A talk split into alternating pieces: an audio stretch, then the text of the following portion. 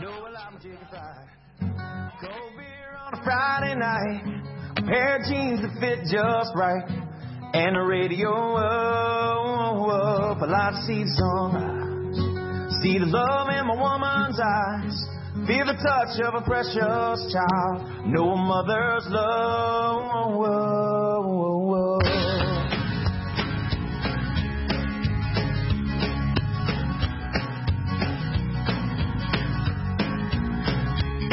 Well, I was raised up beneath the shade of a Georgia pine. And that's home, you know, with sweet tea, pecan pie, homemade wine. Where the peaches grow. And my house, it's not much to talk about.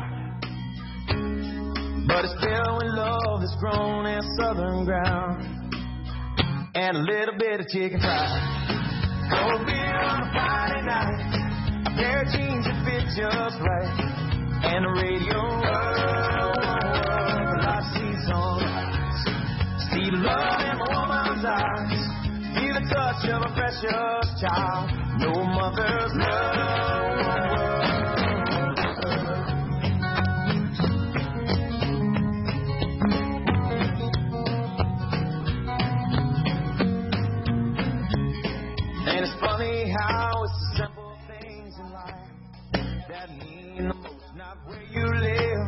You drive, or the price tag on your clothes. There's no dollar sign on a piece of mind. I've come to know. So if you agree, have a drink with me. Raise your glasses for a to a little bit of chicken pie. Cold beer on Friday night. Of jeans fit just right. And the radio. Well, I see the sunrise. See the love in my eyes. Feel the touch of a. Know a mother's love.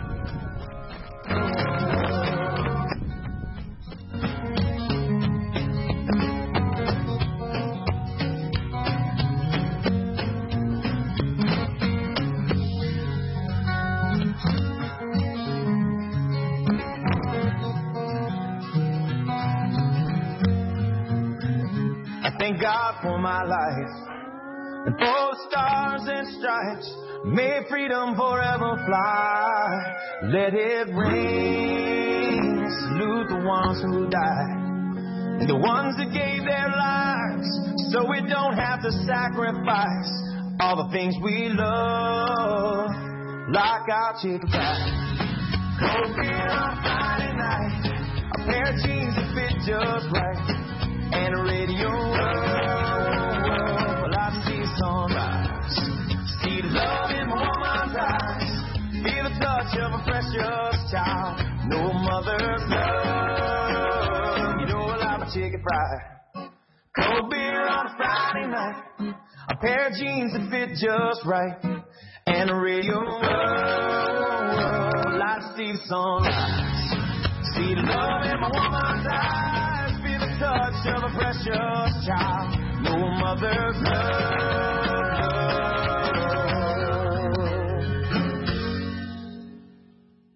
Hello, this is William Fink. This is the Christogenea Open Forum. It is Monday, February 21st, 2011. The only reason why I played that song is because I like it. It has a little bit of imperialist propaganda in it, but I like it nonetheless. The only reason why I worked with Eli James is because I liked him. He had a lot of shit with him, but I liked him nonetheless. Zechariah Sitchin, 2012, you overlook the little things because you like the big things about somebody or something. And that's the way it is. Today I'm going to rag a little on Eli James, and he damn well deserves it. First I'm going to read some scripture. Prayer of Habakkuk, the prophet. Upon Shig- Shigiana, Shigianath? Nobody seems to know what that word means. I haven't researched the actual Hebrew yet. Habakkuk chapter 3. O Yahweh, I have heard thy speech, and was afraid, O Yahweh. Revive thy work in the midst of the years. In the midst of the years make known. In wrath remember mercy. God came from Teman, and the Holy One from Mount Paran. Selah. It means pause. His glory covered the heavens, and the earth was full of his praise. And his brightness was as the light. He had horns coming out of his hand, and there was the hiding of his power. Before him went the pestilence, and burning coals went forth of his feet. He stood and measured the earth. He beheld and drove asunder the nations. And the everlasting mountains were those large races that have been here forever. And the everlasting mountains were scattered. The perpetual hills did bow. His ways are everlasting. I saw the tents of Cushan in affliction, and the curtains of the land of Midian did tremble. Was Yahweh displeased against the rivers? Was thine anger against the rivers? Was thy wrath against the sea? That thou didst not, did ride upon thine horses and thy chariots of salvation, rivers and the sea, large bodies and races of people. Thy bow was made quite naked, according to the oaths of the tribes, even thy words, Selah. Thou didst cleave the earth with rivers. The mountains saw thee, and they trembled. The overflowing of the water passed by. The deep uttered its voice, and lifted up its hands on high. The sun and the moon stood still in their habitation. At the light of thine arrows they went, and at the shining of thy glittering spear. Thou didst march through the land in indignation. Thou didst thresh the heathen in anger. Thou wentest forth for the salvation of thy people, Israel even for the salvation with thine anointed Israel. Thou woundest the head of the house of the wicked by discovering the foundation unto the neck. I would interpret that as meaning that Yahweh destroys the house of the wicked at its head by making manifest to us, discovering the foundation, making manifest to us the source of those wicked people. Thou didst strike through, through with his staves the head of his villages. It came out as a whirlwind to scatter me. Their rejoicing was to devour the poor secretly. Wicked seek to devour people of Yahweh. Thou didst walk through the sea with thine horses, through the heap of great waters. What I heard, my belly trembled, my lips quivered at the voice. Rottenness entered into my bones, and I trembled in myself, that I might rest in the day of trouble in the day of trouble. We're in that day now. When he comes up unto the people, he will invade them with his troops. Although the fig tree shall not blossom, neither shall the fruit be in the vines, the labor of the olive shall fail, and the fields shall yield no meat. Flocks shall be cut off from the fold, and there shall be no herd in the stalls. Yet I will rejoice in Yahweh, I will joy in the God of my salvation. Yahweh God is my strength, and he will make my feet like hinds' feet, and he will make me to walk upon mine high places. The chief singer on my stringed instruments. It's the epilogue. King James Version, Psalm 118.1. Oh, give thanks unto Yahweh, for he is good, because his mercy endures forever. Let Israel now say that his mercy endures forever. Let the house of Aaron now say that his mercy endures forever. Let them that fear, that now fear Yahweh say that his mercy endures forever. I called upon Yahweh in distress. Yahweh answered me and set me in a large place. Yahweh is on my side. I will not fear. What can man do unto me? Christ quoted that in the New Testament. The Lord taketh my part with them that help me. Therefore shall I see my desire upon them that hate me. It is better to put trust in Yahweh than to put confidence in man. It is better to put trust in Yahweh than to put confidence in princes. All nations. Think about Ezekiel 38 and 39. Think about the sowing of the house of Israel and the house of Judah with the seed of man and the seed of beast. All nations compassed about me, but in the name of Yahweh, I will destroy them. They compassed about me. Yeah, they compassed about me, but in the name of Yahweh, I will destroy them.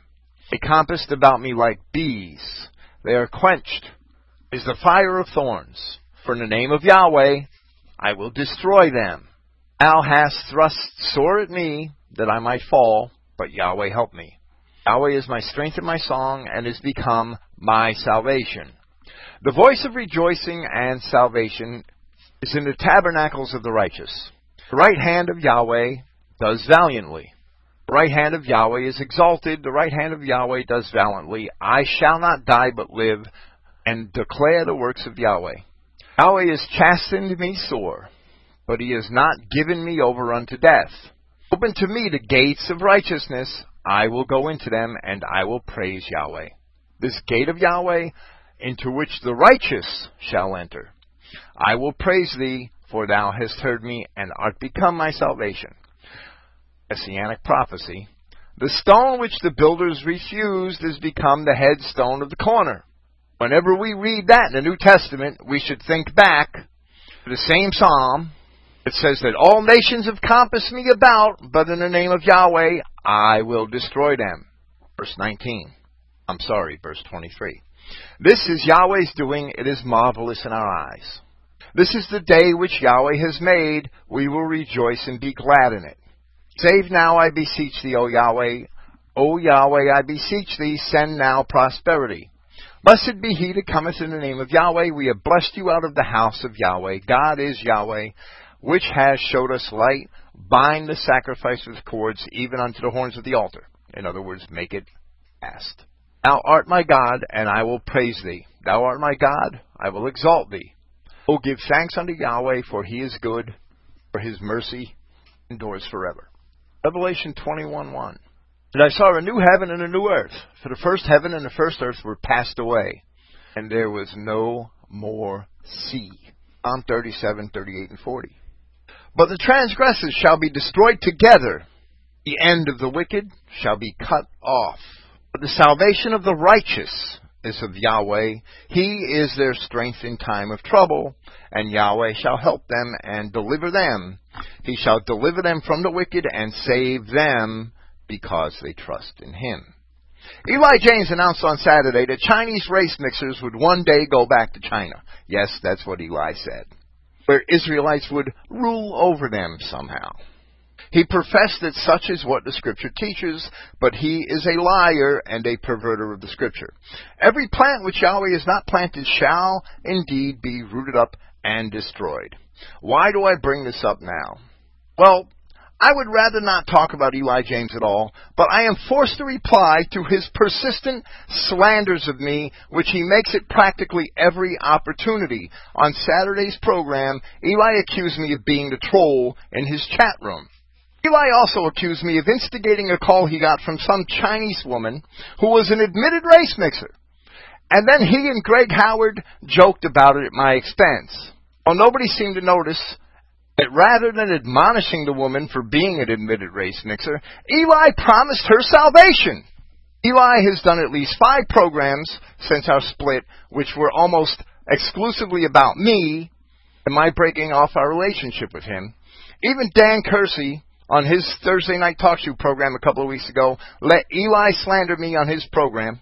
Fortunately, Dan had only about three listeners, and one of them happened to be friendly to me. Eli is like a woman scorned, a whining bitch who cannot stop running his mouth about me, all the while claiming to be the victim. All I did was terminate our working relationship on the grounds of Eli's academic dishonesty and his having come out of the closet as a universalist. But Eli insists on making this a personal thing. He makes it personal because he has an agenda, and his agenda does not stand up to Scripture. So he is covering for his crimes by acting like a woman who was wronged by playing the victim. This weekend, this behavior earned Eli a page on Zogbots.org, where after he continually made false accusations against me on his program, I published a video there of somebody that looks very much like Eli James, if it's not him. I'll, I'll leave that I'll leave that possibility open without saying a word. If Eli keeps it up, he's going to get more pages on Zogbots and perhaps even on Christogenea, and I will waste more time exposing Eli's universalism, Eli's New Age syncretism, Eli's false prophecy, and all the other garbage he espouses and tries to call Christian identity. Eli has, for instance, adopted the fables of the Jew Zechariah Sitchin, and he now repeats them as scripture. In fact, it is a damn shame that Eli's supporters have not called him on any of those things, or on his false fra- or on his false prophecies concerning false flags, or concerning the Gulf Stream and the climate in Europe. In fact, according to Eli, who said this back in December, the apocalypse should have been here two months ago, and all of Europe should be absolutely frozen by now, with at least millions dead from the cold. Eli is just another Hal Lindsey jerking the chains of those who listen to him, espousing a new end of the world scenario every other week, and it is obvious that those people who listen to him enjoy it. About four years ago, and I have to say this because Eli's been running his mouth, about four years ago, Eli tracked me down in prison. Eli beseeched Clifton Emahiser for my address, but Clifton would not give it to him. Eli finally obtained my address from a Christian identity brother in Michigan named Ralph Daigle. I trusted Ralph, and so when he admitted giving Eli my address, I therefore entertained Eli's letters and, and even started calling him on the phone periodically. I have Eli's first letters to me. I still have them. I save everything. I'm German. I can't help it. I was let home from prison on December 8, 2008. And Eli had me on his Saturday talk show program on December 13th, 2008, five days later. Of course, after being locked up for over 12 years, I didn't even know what the, what the world looked like or what the internet looked like five days out of prison. You know the rest of the story. I, I was on talk show with, with Eli ever since. I've hidden nothing. Everything's been bared, laid bare, and, and you've all seen it. Many of you heard it. Those those initial shows with that I did with Eli, and and they're posted on Chris Christogenea if you haven't. Eli tracked me down. I did not go looking for him. Eli wanted to work with me. I did not particularly have my mind made up about anything, but I roll with the punches. Very often we should work with the things that we believe Yahweh sent us and let it go at that. And that's how I feel. Therefore, I cannot possibly be the infiltrator that Eli, the whining bitch, is trying to portray me to be now. Sadly, people like Greg Howard and Patricia Aiken have become his towel boys. And Patricia, if you listen to this, you have some repenting to do. You painted me as a raving lunatic a few weeks ago on Sword Brethren Saturday program. You described me as being mentally ill or as having some severe mental disorder. You, Patricia, are the one in need of a physician. Repent now, lest Yahweh judge you quickly. Eli James is taking the seed out of two seed line, and I'm the nut. Eli James is a raving universalist all of a sudden and admits wanting to widen his tent and attract more people, and I'm the nut. Getting back to scripture, Eli loves to abuse Jeremiah 51 9. Let us look at that passage. Quote, we would have healed Babylon, but she is not healed. Forsake her, and let us go everyone into his own country. Forsake her, and let us, Israel, go everyone into his own country, or land. For her judgment reaches unto heaven, and is lifted up even unto the skies. Likewise, Eli abuses Isaiah 13:14, which says, quote, and it shall be as the chaste roe, and as a sheep that no man, Adamite or Ish, takes up. They shall every man turn to his own people and flee everyone into his own land. Eli imagines when these verses are interpreted in application to Mystery Babylon, if we want to believe them as dual prophecies, to that Mystery Babylon which is about to fall, that this means that all of those other races which are today collected in Mystery Babylon. Of course, that wasn't the case with Isaiah and Jeremiah, where the entire oikumene was virtually Adamic, and all of the people in the actual city of Babylon were nearly all Adamic. Some of them may have been Canaanites or Hittites. Eli imagines when these verses are interpreted in application to the mystery Babylon that is about to fall, that this means that all of those other races will go back to their original countries. How quaint. But is that what this is saying? In truth, Isaiah chapter 13 and Jeremiah chapter 51 are speaking mainly of the ancient city Babylon. I'm sorry, I lost my place. But what is this saying? What are these two verses saying? When we read about this from Revelation chapters 17 and 18, we only see coming out from Babylon the children of Israel. Where it says it, Revelation 18:4, quote, and I heard another voice from heaven saying, Come out of her, my people, that you be not partakers of her sins, and that you receive not of her plagues. Okay, So who was to receive of her plagues? In Revelation 18:1 to 3, we see that quote, after these things I saw another angel come down from heaven having great power and the earth was lightened with his glory. And he cried mightily with a strong voice saying, Babylon the great is fallen is fallen. It has become the habitation of devils and the hold of every foul spirit and the cage of every unclean and hateful bird. For all nations have drunk the wine of the wrath of her fornication, and the kings of the earth have committed fornication with her, and the merchants of the earth are waxed rich through the abundance of her delicacies. The only people in Revelation chapter 18 who were to come out of Babylon are the people of God. Come out of her, my people. The others, all the other peoples of the world, can only fall into the category of, quote, devils, and the hold of every foul spirit, and the cage of every unclean and hateful bird. You're either one of the people of God, or you're one of the things in this list. There is no third category. There are sheep, and there are goats. Eli James wants to save the goats. But Yahshua Christ will cast them all into the lake of fire, along with hell and death. If there are no more hell and death, then there could be no more goats. The last I checked, fire doesn't turn goats into sheep. Again, Psalm 118, verses 10 and 11 say, All nations compassed me about. Think of the verses in Jeremiah where it says that Yahweh would sow the house of Israel and the house of Judah with the seed of beasts. Think of Ezekiel 39 where all nations are gathered to make war against the mountains of Israel.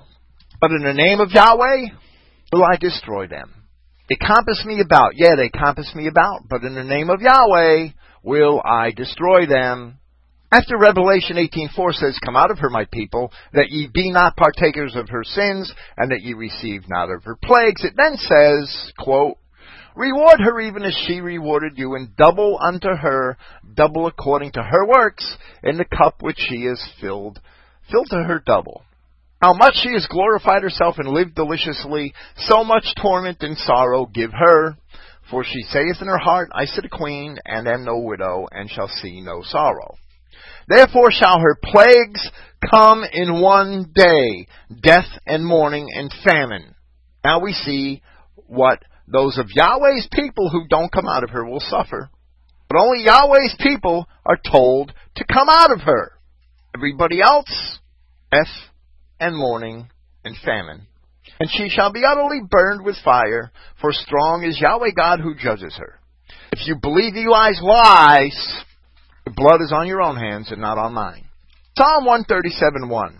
I'm going to read Psalm 137. It's short. The rivers of Babylon, there we sat down. Yeah, we wept when we remembered Zion.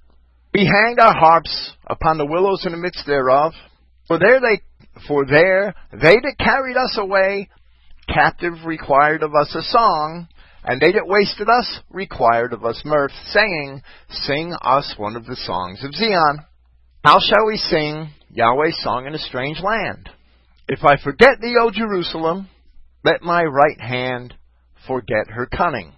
If I do not remember thee, let my tongue cleave to the roof of my mouth. I prefer not Jerusalem above my chief joy. Remember, O Yahweh, the children of Edom in the day of Jerusalem, who said, Raise it, raise it, even to the foundation thereof.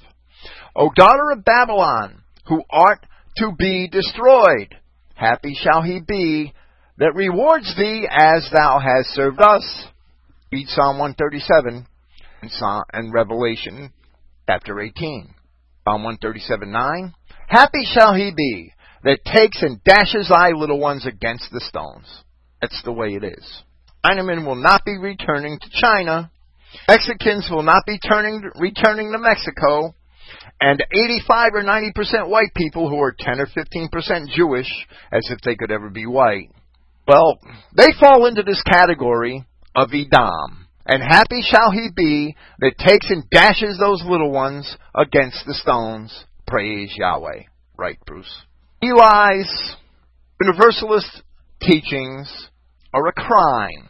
They're a crime against the aliens who you're going around lying to, and there's no reason to be talking to or about them in the first place. and they're a crime against the people of God, and they're a crime against God. He's a liar. He should stop running his mouth about me. I don't troll his forums. I have much better things to do with my time. I don't encourage people to call him. I have much better things to do with my time. Saturday night I was sitting here with my son and my grandchildren, and Eli's on TalkShoe blaming me for trolling his forums. That is absolutely ridiculous. Greg Howard, if you hear this, you should be ashamed of yourself for playing into his bullshit. You really should, Greg. I'm really shocked at you. And that's what you did. You become Eli James's towel boy. It's incredible. But that's okay. You were told. I hope you hear this archive. Okay, this is an open forum. It'd be nice if people um if, if people had some input. We don't have to talk about this. I'd rather not talk about this. I had to say these things. I'm tired of being whined and bitched about on every talk show program that Eli James does. I'm not going to let myself become his little punching bag. That just isn't going to happen. Things are going to get ugly if he keeps up his bullshit. That's just the way it is. I can't help it. Hello, Bruce. If anybody has anything to say, if anybody would like to talk about any topic whatsoever, just um, right click on your own name and, and request to talk, and I'll turn your microphone on. Hello, Bruce. Hello, Bill. How you doing? Beautiful. Praise Yahweh. You know, without right, uh, rightly laying the right foundation, uh, so important that it just becomes romantic. You know, emotionalism, sensationalism, and uh, you know, thinking that one's doing this, the Almighty's a service, and then buying into universalism is like, I mean, that's contra- that's against all Scripture. Lying about the Scripture so that you could make people feel good, or so that you could avoid offending certain people. That's compromise. Compromise was the second sin in the Garden of Eden. Compromise is evil. Yahweh says, Christ says in, in the um, in the Re- Revelation, basically he says that I'd rather have you be hot or cold, but because you are lukewarm, I will spew you out of my mouth. Yes, sir. That's what he says. I'm not going to be lukewarm. I'm just going to keep the straight line about the scripture, and I don't care what people think about me. Michael, how you doing? It's great to see you here. If you're the Michael I think you are. Michael, I, understand that a lot of people are upset about the split with me and Eli. A lot of people are upset because we did work well together, and I think we did, and I enjoyed working with Eli. But his last month, he he's gone off the deep end, and and um, it, it's too late to come back. It just is. It, it's I I I, I can't um. I can't just tell you everything that he's said over the last month on his own programs, but he has said it. He wants to save Canaanites and Mexicans, and and um, he's really gone universalist. He's he's there's no doubt, and there's a handful of people that can't see that, but that's because they're letting their emotions block their vision. They like Eli, and everybody likes Eli. He's a likable guy, but you gotta. There's only unity through the Scripture. Period. Right, Cumry. That that's I've lost my, my I've lost five of my own children, Cumry, and, and and my wife. So so don't worry about it. How am I sounding here? Not bad, Mike. A little muffled, but uh, it's not bad. Yeah, I just want to uh, take a little short minute out. Uh, you know, Bill had made it a point that um, you know that the situation. Uh, you know, there's people out here that want to make it comfortable for others in this situation, and uh, you know, aside from quirks that people might think Bruce have, I got to give credit to Bruce for uh, not uh, subsiding to that comfort zone, considering the situation that he's in and that he's stuck to the guns of what he knows to be true.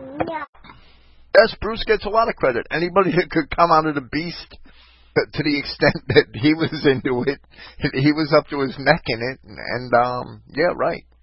That's once you see the truth, you you can't turn from the truth. You just can't. Well, it seems like that son of that son of a bitch is always biting at my heel, though. Well, right, but but even Paul says in Hebrews that once you've tasted the truth and turned away from it, you, there's no there's no more sacrifice for you. Yes, sir. Any man who puts his hand on a plow and starts fingering his way into the non-whites is gonna plow in the wrong field. Hmm. yes, Michael, and I've been meaning to get back to you, but I saw it. Thank you. Yes, Volkish, exactly. That's that's one of the, the perfect verses to substantiate this too. Well, well, exactly. We can't to, to turn back and, and embrace the world when Christian Israelites are supposed to disconnect themselves from the world. But well, that's to turn back and, and face the things behind after you've put your hand to the plow. You show yourself not worthy for the kingdom of heaven. And that's exactly what's happened here. That's the way it is. You know, and I can't I can't understand.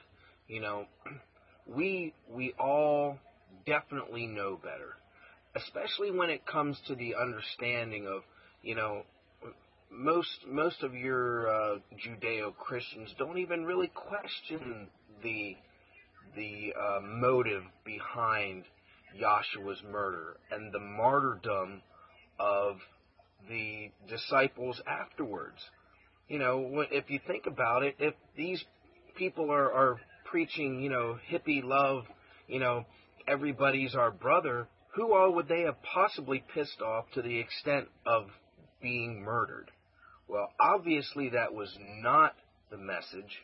We know what the message is, and for for um, preachers like Eli to come out and say, "Oh, well, we got to sugarcoat this," you know, we we can't be, uh, you know, we have to tiptoe around this. Bullshit. No, we don't. What's there to tiptoe around? There is nothing to tiptoe around. Oh, well, Michael, we really, we really missed your conversation here. A lot of people asked about you over the last six or eight months since you've been here. Uh, you're right, Matt. We don't. We shouldn't have to apologize for the truth ever. We shouldn't have to tiptoe around anything. Period. The the last two chapters of the Book of Revelation are about one people, Israel, and they have a new heavens and a new earth which doesn't necessitate a physical replacement of the actual planet, right? we have a new heavens and a new earth, and there's no more sea. Well, guess what that is?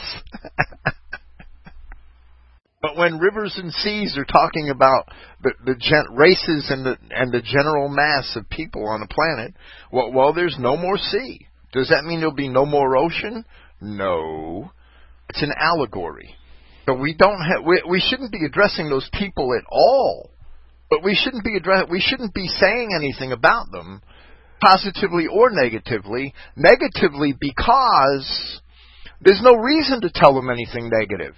But There's no reason to tell them what, what we believe their biblical destiny is. It's it's a moot point. It doesn't matter. They're not part of the covenant relationship. We should leave it at that. And, and Eli's going around professing statements of salvation for Chinese people and Mexicans, and that's just evil because that's not what the scripture says. You know, I I have to uh, kind of get off the Eli subject. Um, I'm sure you'll be happy about that, Bill. But I want to I want to kind of talk about uh, my day yesterday. You know, you got to uh, spend time with with Billy and and your grandkids and I guess it was kind of a family weekend because my my dad and my stepmom came up from Chambersburg, and uh, it's the first time they had been here to my house in five years, and it was since uh, the Christmas that my my sister was last alive. Uh, Josh wasn't even a year old, and it was the first and last time that everyone on both sides of my family had actually as- assembled under my roof for Christmas. And uh, my sister left, and after she left here Christmas evening, she got into an accident because it was foggy, um, was in a coma, and then uh, died New Year's Day. So it was, to me, it was a, a very important get together with my dad and my stepmom. And uh, not to get too in depth um, over my dad's situation, uh, he has no short term memory. So for me to actually have any kind of in depth conversation with my dad, it, it doesn't really work because within five minutes he'll forget what the uh, conversation was even about. But this was the first time I actually was able to, to spend any time actually uh, alone with him in quite a while um, Cheryl and uh, my stepmom had run to the store, and you know one thing led to another, and I didn't I didn't uh, have it in my head that I was actually going to barrage my dad with with a bunch of stuff, but it um, right after uh, Cheryl and my stepmom left, um, I guess Josh was outside playing, and one of the black kids, the little black kids from across the street, got in trouble. I guess Josh laughed at him, and then came in the house, and the little black boy followed him in, and and came in to complain to me. You know, Josh, he laughed at me because I got in trouble, and and I just looked at my dad, and my dad shrugged and gave me the same look, and you know, we kind of shooed him out of the house, and and my dad was like, okay, so, and it, it just the you know, the dialogue progressed from there. And I just wanted to see every time I would bring something to his attention, what his reaction would be. And I did ultimately end up telling him, I said, you know, Dad, I've really been studying the Bible for quite some time now, and, you know, we are the Israelites of the Bible. I mean, we, you know, we discussed white civilization and all this other stuff, and it was just amazing to see my eye, my dad's eyes really glowing on on each point. And I know my dad. I mean, I have a lot of my dad in him. He's, you know, he's the German side of me. And if there's something that he doesn't agree with, you know, he'll definitely, you know, he'll he'll speak right up and and tell you he thinks you're wrong. He did not say one thing contrary to what I was bringing to him. Now, granted, um, at this point, I can honestly say he probably doesn't even remember that conversation. But for those few minutes, every time I would bring up one of these points to him, uh, you could see it in his eyes and in his face that he was recognizing it. And it was one of the most amazing things I've experienced in a while. I just thought I'd share that with you guys. Oh, that's that that's um a start. That's great. That's um I don't know. Sometimes when when people have time to reflect and get out of the rat race, they they can see the truth. Well, and the the whole I mean, they were here from like one o'clock till about five. I wish they would have stayed longer, but I mean, everything we were discussing, um, it, it was amazing. We we we definitely um, are on the same page about a lot of things. Now, I wouldn't say that my my dad and my stepmom are quote unquote racist, but they do not like foreigners. Let's put it that way. Um, they they are tolerant of of blacks, but they're not too fond of them. But they're definitely they're they are anti-foreigner through and through, and they are your they're your quintessential right wing conservative Christians. Yeah, well, that's it, it's um. I really think that we're all racist. All white people are racist, but they just they get it beaten out of them in the school system today. They're told so many times from from the from the youngest grades that it's wrong, it's wrong, it's wrong, it's wrong. That they want to just parrot what they've heard and believe that it's wrong. And, and they're more comfortable that way because the world rewards them in, in their perception the world rewards them for that. But they haven't figured out that when the world is rewarding you, that then you're probably screwing up, right? Exactly. They see the blessings of the world as blessings from God without understanding that the blessings of the world are basically anathema to God. If you're being blessed by the world, you have a problem. yeah, no kidding. Christians are supposed to hate the society because the whole world lies under the power of the evil one, the devil. And we know who they are. yeah, that false love, that false love uh has no relation there's no re- relationship with uh I don't even like say, calling it love of Yahweh because we've destroyed, you know, the Jews have destroyed that wor- word in our culture. But, you know, instead of saying Eli, there's no turning back, you ought to join uh he ought to go join uh, Cornelius Cornelius brothers, you know, and and get together with his brother and uh, talk about the candy he can have after he Almighty judges us Israelites. Well, well, right. My um, but my point in doing this tonight is my point in doing this tonight is first to address Eli's slander of me because he's been slandering me for four weeks. And he's like a wife that's been scorned, and and he's whining, and and he's being a he, he's really just being a bitch about this whole thing.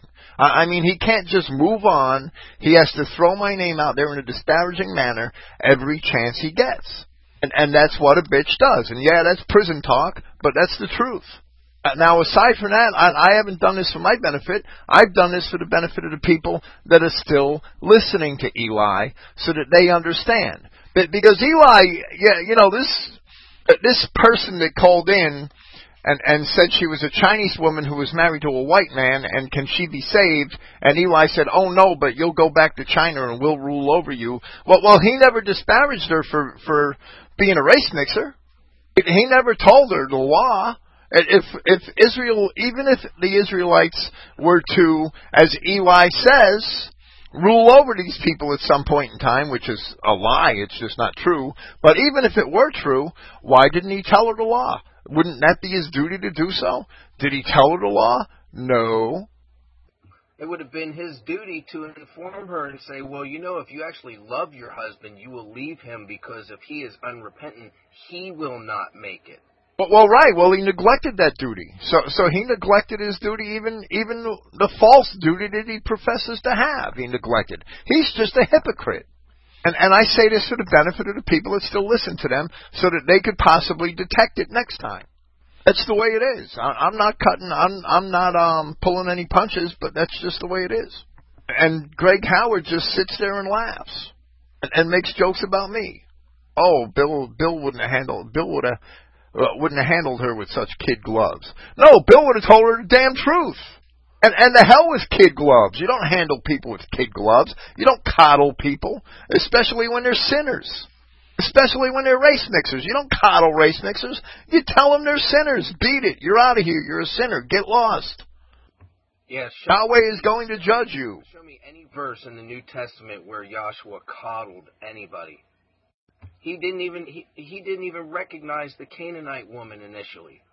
That would have been should have been the same reaction that that Eli had. Actually, he should have just hung up on her. Absolutely. He should have just hung up on her. But even from Eli's position, he should have told her law. He didn't even do that. That's just you know that's just scary. And and for the one the one show that I sat in that I actually listened to of his in the last four weeks was that one where he, he you know I was waiting for him to get to the Jeremiah 31 verse 26 and I was hoping someone anybody in that chat room would call him out on how I knew and we all knew he was going to explain that verse. He explained it just like we predicted that he was going to, and nobody called him out on it at all. I wasn't going to because we already have. But, you know, I was just really hoping and praying that somebody out there would have said something. But well, right. And if they didn't say anything at 26 or 27, they should have said it at Jeremiah 31:40.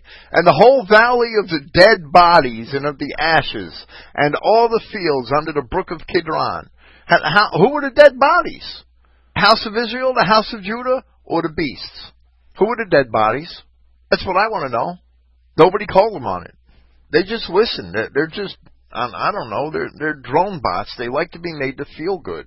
And, and that's kind of sad because I thought, um, yeah, you know, I gave some of those people that listen to him all the time, I give a lot of credit, and and um, I think they could do better than that. And, and when you, when you think you hear something that doesn't agree with something else that the same person said, you should call them on it. If you think I'm being a hypocrite, I beg you to call me on it. Please correct me. I'll need it.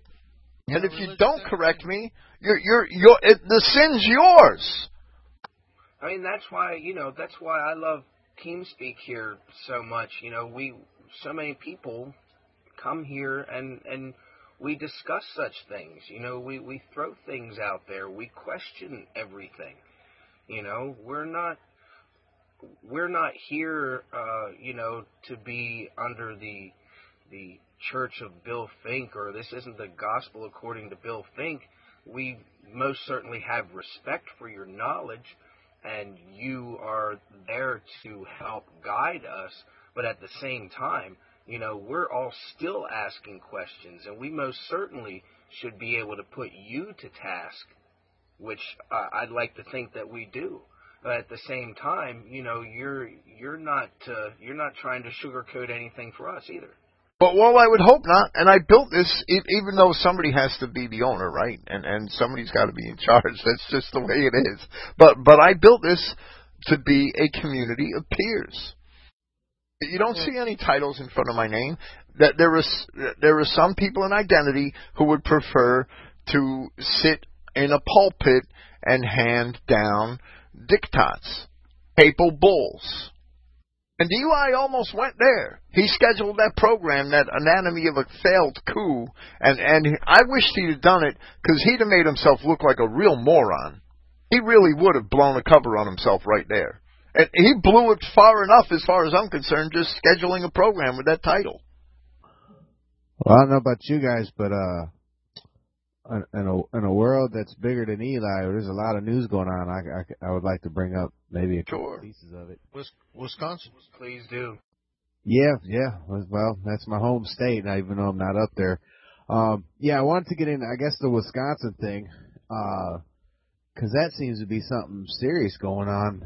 You know, there's a lot of stuff that always goes on that seems like it's going to be serious, but they actually have state senators that are supposedly just Democrat leaving the state, living over in Illinois because they're afraid the police are going to subject them to having to vote on this bill that uh, that the union is a fit about, and they're calling talking about National Guard and such. But uh, you know, it's, it's looking interesting. It's looking interesting. I don't know if this uh, Scott Walker guy is is trying to um, do something good or not. And I I know I've seen just the absolute wrong kind of Jews praise him, but.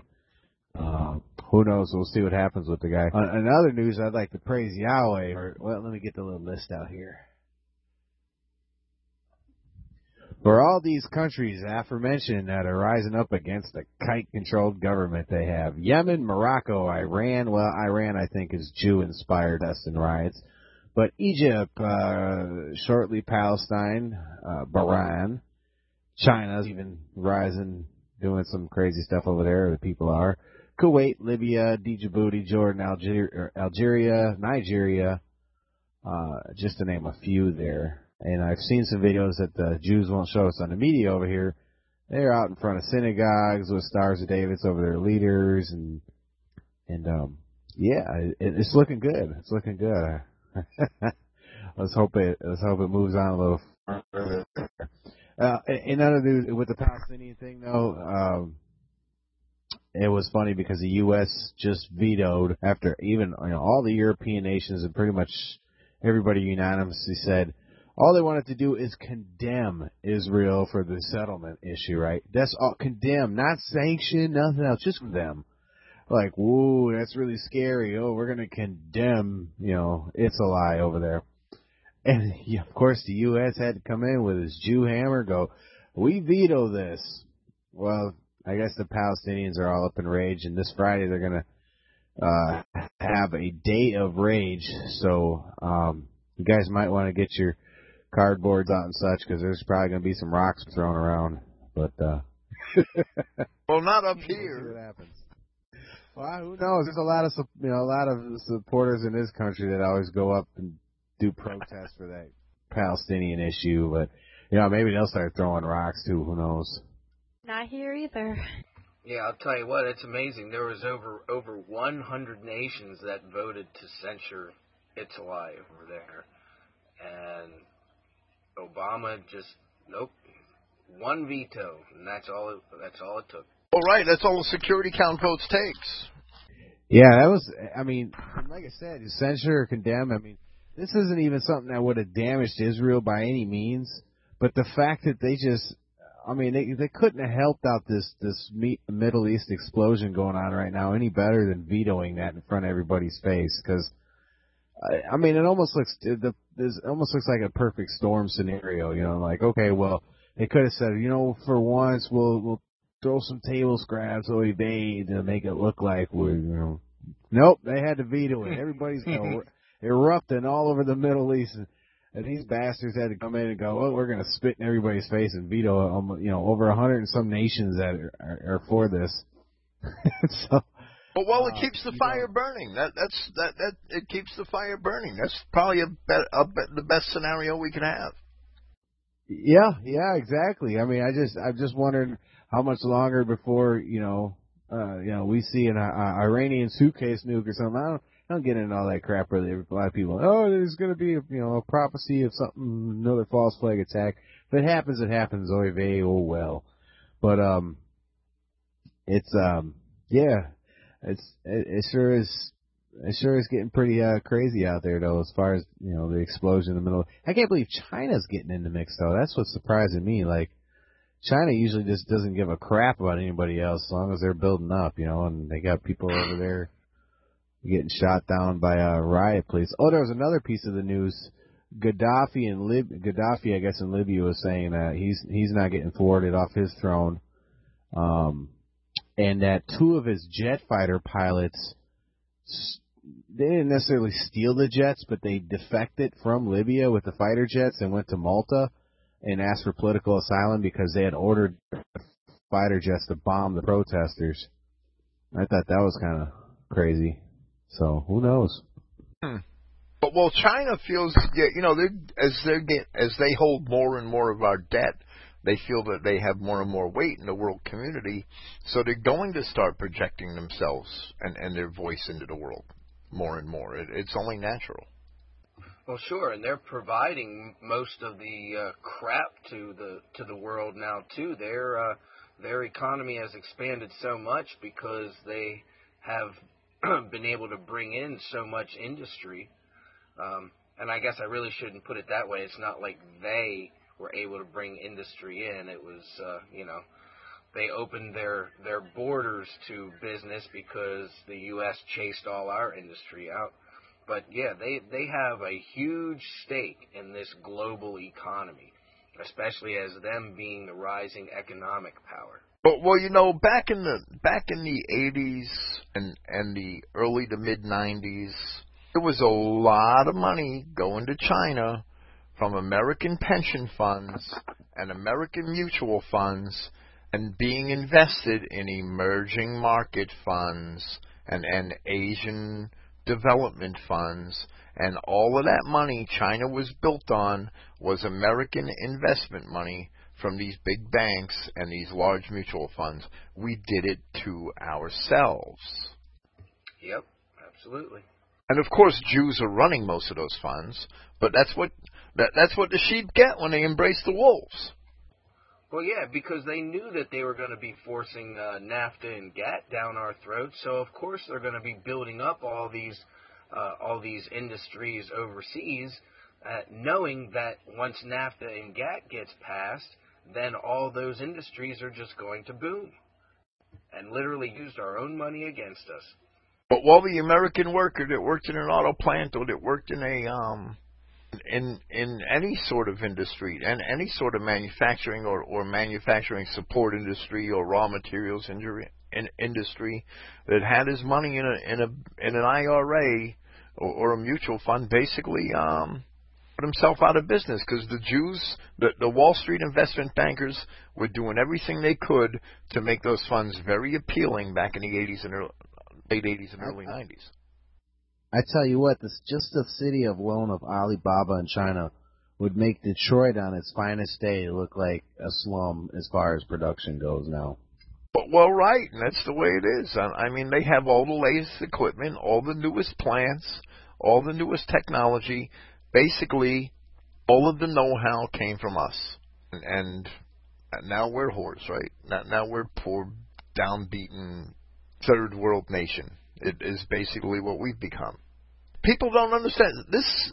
This whole um, mentality that a, a country could live with, with the service economy is just a lie. It's a huge lie. One manufacturing job, one good manufacturing job, probably supports four or five service-related jobs. But if you're not creating anything tangible in your society, well, well, then you can't have a service-based economy. It's not possible. It does not work. There is no way that it works. Hello, Robert. Think, think of the arrogance of those bastards after they destroyed those two big office buildings, murdered all those people. They, the Ratners, uh, I don't know if it was the Sassoons. Well, the Ratners, they own a lot of the military bases. The Jews, you know, they're Jews. Think of their arrogance. They shipped all that steel to China, you know. And they made a ship, uh, called the USS New York out of a little chunk of it, kind of like their little trophy, you know. Yeah, and who said that was actually even the same metal either? I like Bob Bob Pennsylvania's avatar. You see their avatar? That's a pretty good avatar. That's fitting for this conversation. Well, I kind of saw that today, but you know, th- this conversation you're having right now is kind of really appropriate with the argument I had with my business partner today.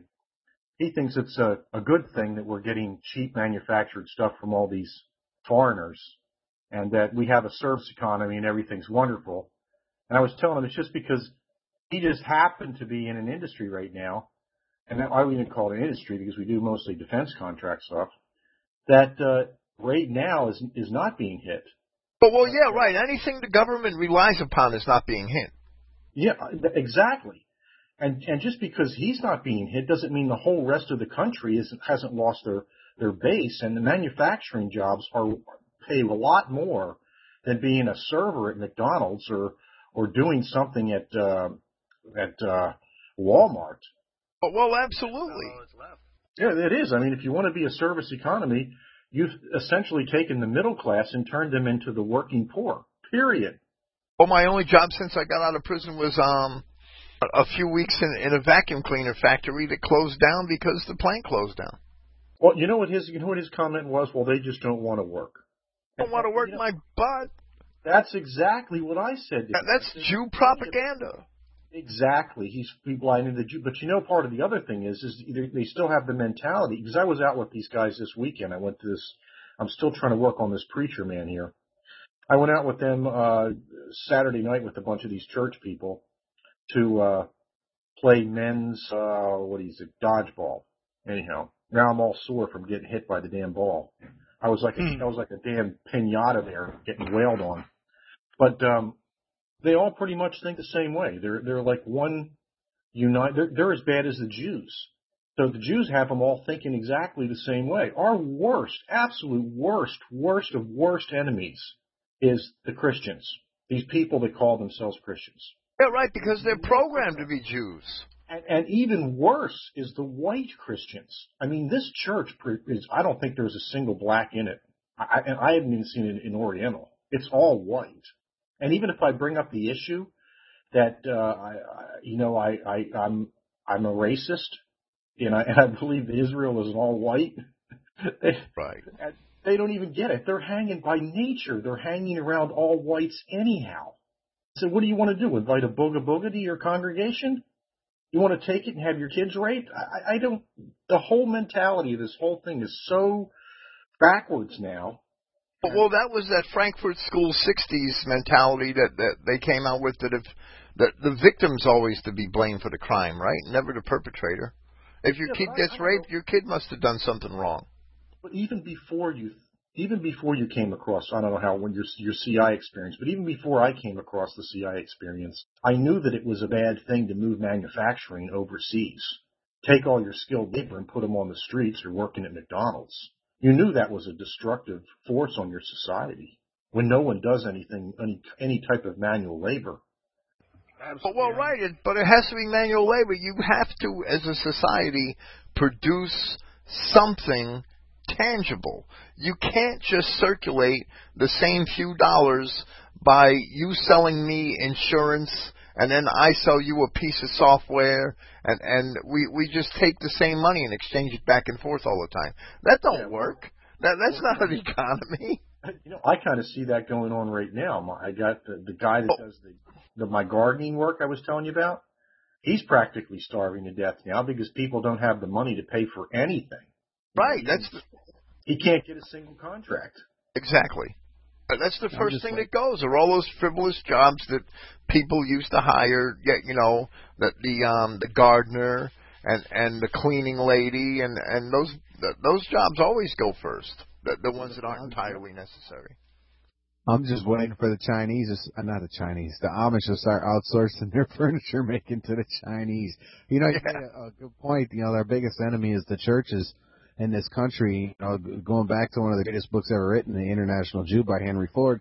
You know, he specifically said this back in 1922 that you know the Jews are going to not. You know, the protocols didn't call for the destruction of the Christian church. It said or not the abolish of to abolish it completely, but to destroy it to the point where it's Judaism. And you know, they, he couldn't have nailed that one better on the head than what we got today. You know, and, and I, I you try to tell people, oh, it's not the banks, it's not the media, it's the Christian churches, or I wouldn't call them Christian, the Judaic Christian churches that are the biggest enemy. Because if you think about it, the media plays a big part in shaping opinions. But when people think they believe in a God and a God that tells them that Jews are God's chosen people because of these traitors on the pulpits, that is the most influential thing you can have in a society is control of that. And that was obviously the first things that the Jews took over, you know, eons ago was, you know, the churches and, and such. So, well, well, right, the seminaries, right, Mike? The church people tend to be extremely active. They'll go overseas and they'll help build a church. They'll go overseas. They'll help build a power plant. They'll go overseas and do all this stuff, except they won't help their own brethren in any of the white countries. They're over there dealing with Mexicans and Kenyans and everything, every mixed breed and, and, and, and anything you can find that's an animal, they'll, they'll deal with. I even suggested that today. I, I told him, you know, you're talking about going to Mexico again. Well, why don't you go to Iowa or why don't you go to poor West Virginia or do something in your, on your own soil? Why does everything have to be an export? And they, they can't figure out that that's propaganda, that they need to go to these places because they've been brainwashed to think that these people are due something from us. They're the Bible tells you to love your brother, your Christian brother. Well, they think that they're their brothers. And, and they, they ignore their brothers right next door. That's that that's crazy. Uh, it is crazy. It's absolutely crazy to me. I, I'm astonished. Well, well, the yeah, you know, having Judeo Christianity is like a Jew that programs your computer, right? The computer's going to think like a Jew. Judeo Christians do exactly the bidding of the Jews. It's that they their computers are programmed by the Jews. Judeo Christians are going to do everything that the Jews want them to, because the Jews more or less purchased Judeo Christianity with Cyrus Scofield and, and James Bullinger, and they've owned it ever since. It's It'd funny. be to rea- oh, sorry, Bruce. Go ahead. Well, it'd be reasonable to say that the uh, image of the beast is the impression, you know, pressing inside of of the mind, in informing, you know, forming inside uh, that that image of the beast, where where people gave their power to the beast, where came the most important factor in their lives, in in uh, fa- this false uh, Christianity, which is Judaized. Um, it it's uh it almost seems it's wow it's very difficult to break that Well, I don't think we're going to break it, but it is very frustrating to try to. It just fascinates me. I I have another guy I visited, right, a family that I visited right before I went to visit Mike over the Christmas holidays. And he's starting to ask me questions now, and he had a bunch of Alex Jones videos, and I keep telling him it's the Jews. So I went and I watched a little bit of this Alex Jones video today, and I can't even remember the name of it. And he's pointing out some stuff about, I think it's something about the Obama factor, the Obama deception. yeah that's it And it, it, it is amazing that the guy dodges, you know, if you go, even go spot through the video, he dodges over and over and over again the Jews. And I, and I, I stressed in my email, I, I, sent him to, to, to Mike's site to try to get him started on who these Jews really are. But it's, it's not, it's not the New World Order, it's the Jew World Order. It's not the bankers, it's the Jew bankers. No, it's not the, the military and the international or and the and the, the industrial complex. It's the Jew CEOs running uh, the industrial complex and, and and and informing the military what to do. They're the heads of everything. And until someone can get that through through their minds, it's it's never going to. It's not even going to vaguely change. Well, the biggest issue with that I have with Alex Jones, not only is it that he he absolutely uh, does not uh, pinpoint the Jew. What he does do is he calls it the Anglo-American Empire. And what does that say to you then? That means it's evil whitey. Well, to some extent, that's true. He just has the wrong evil whitey.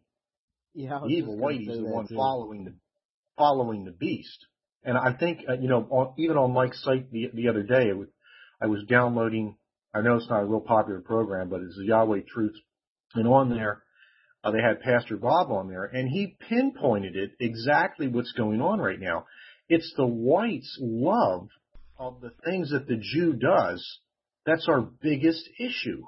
They just love the Jew. Well, I've been saying for years that the white people are worshiping Satan. Exactly what's going on. It is. It's it, it's it's it, it's but it's, it's exactly what's written in the Bible too.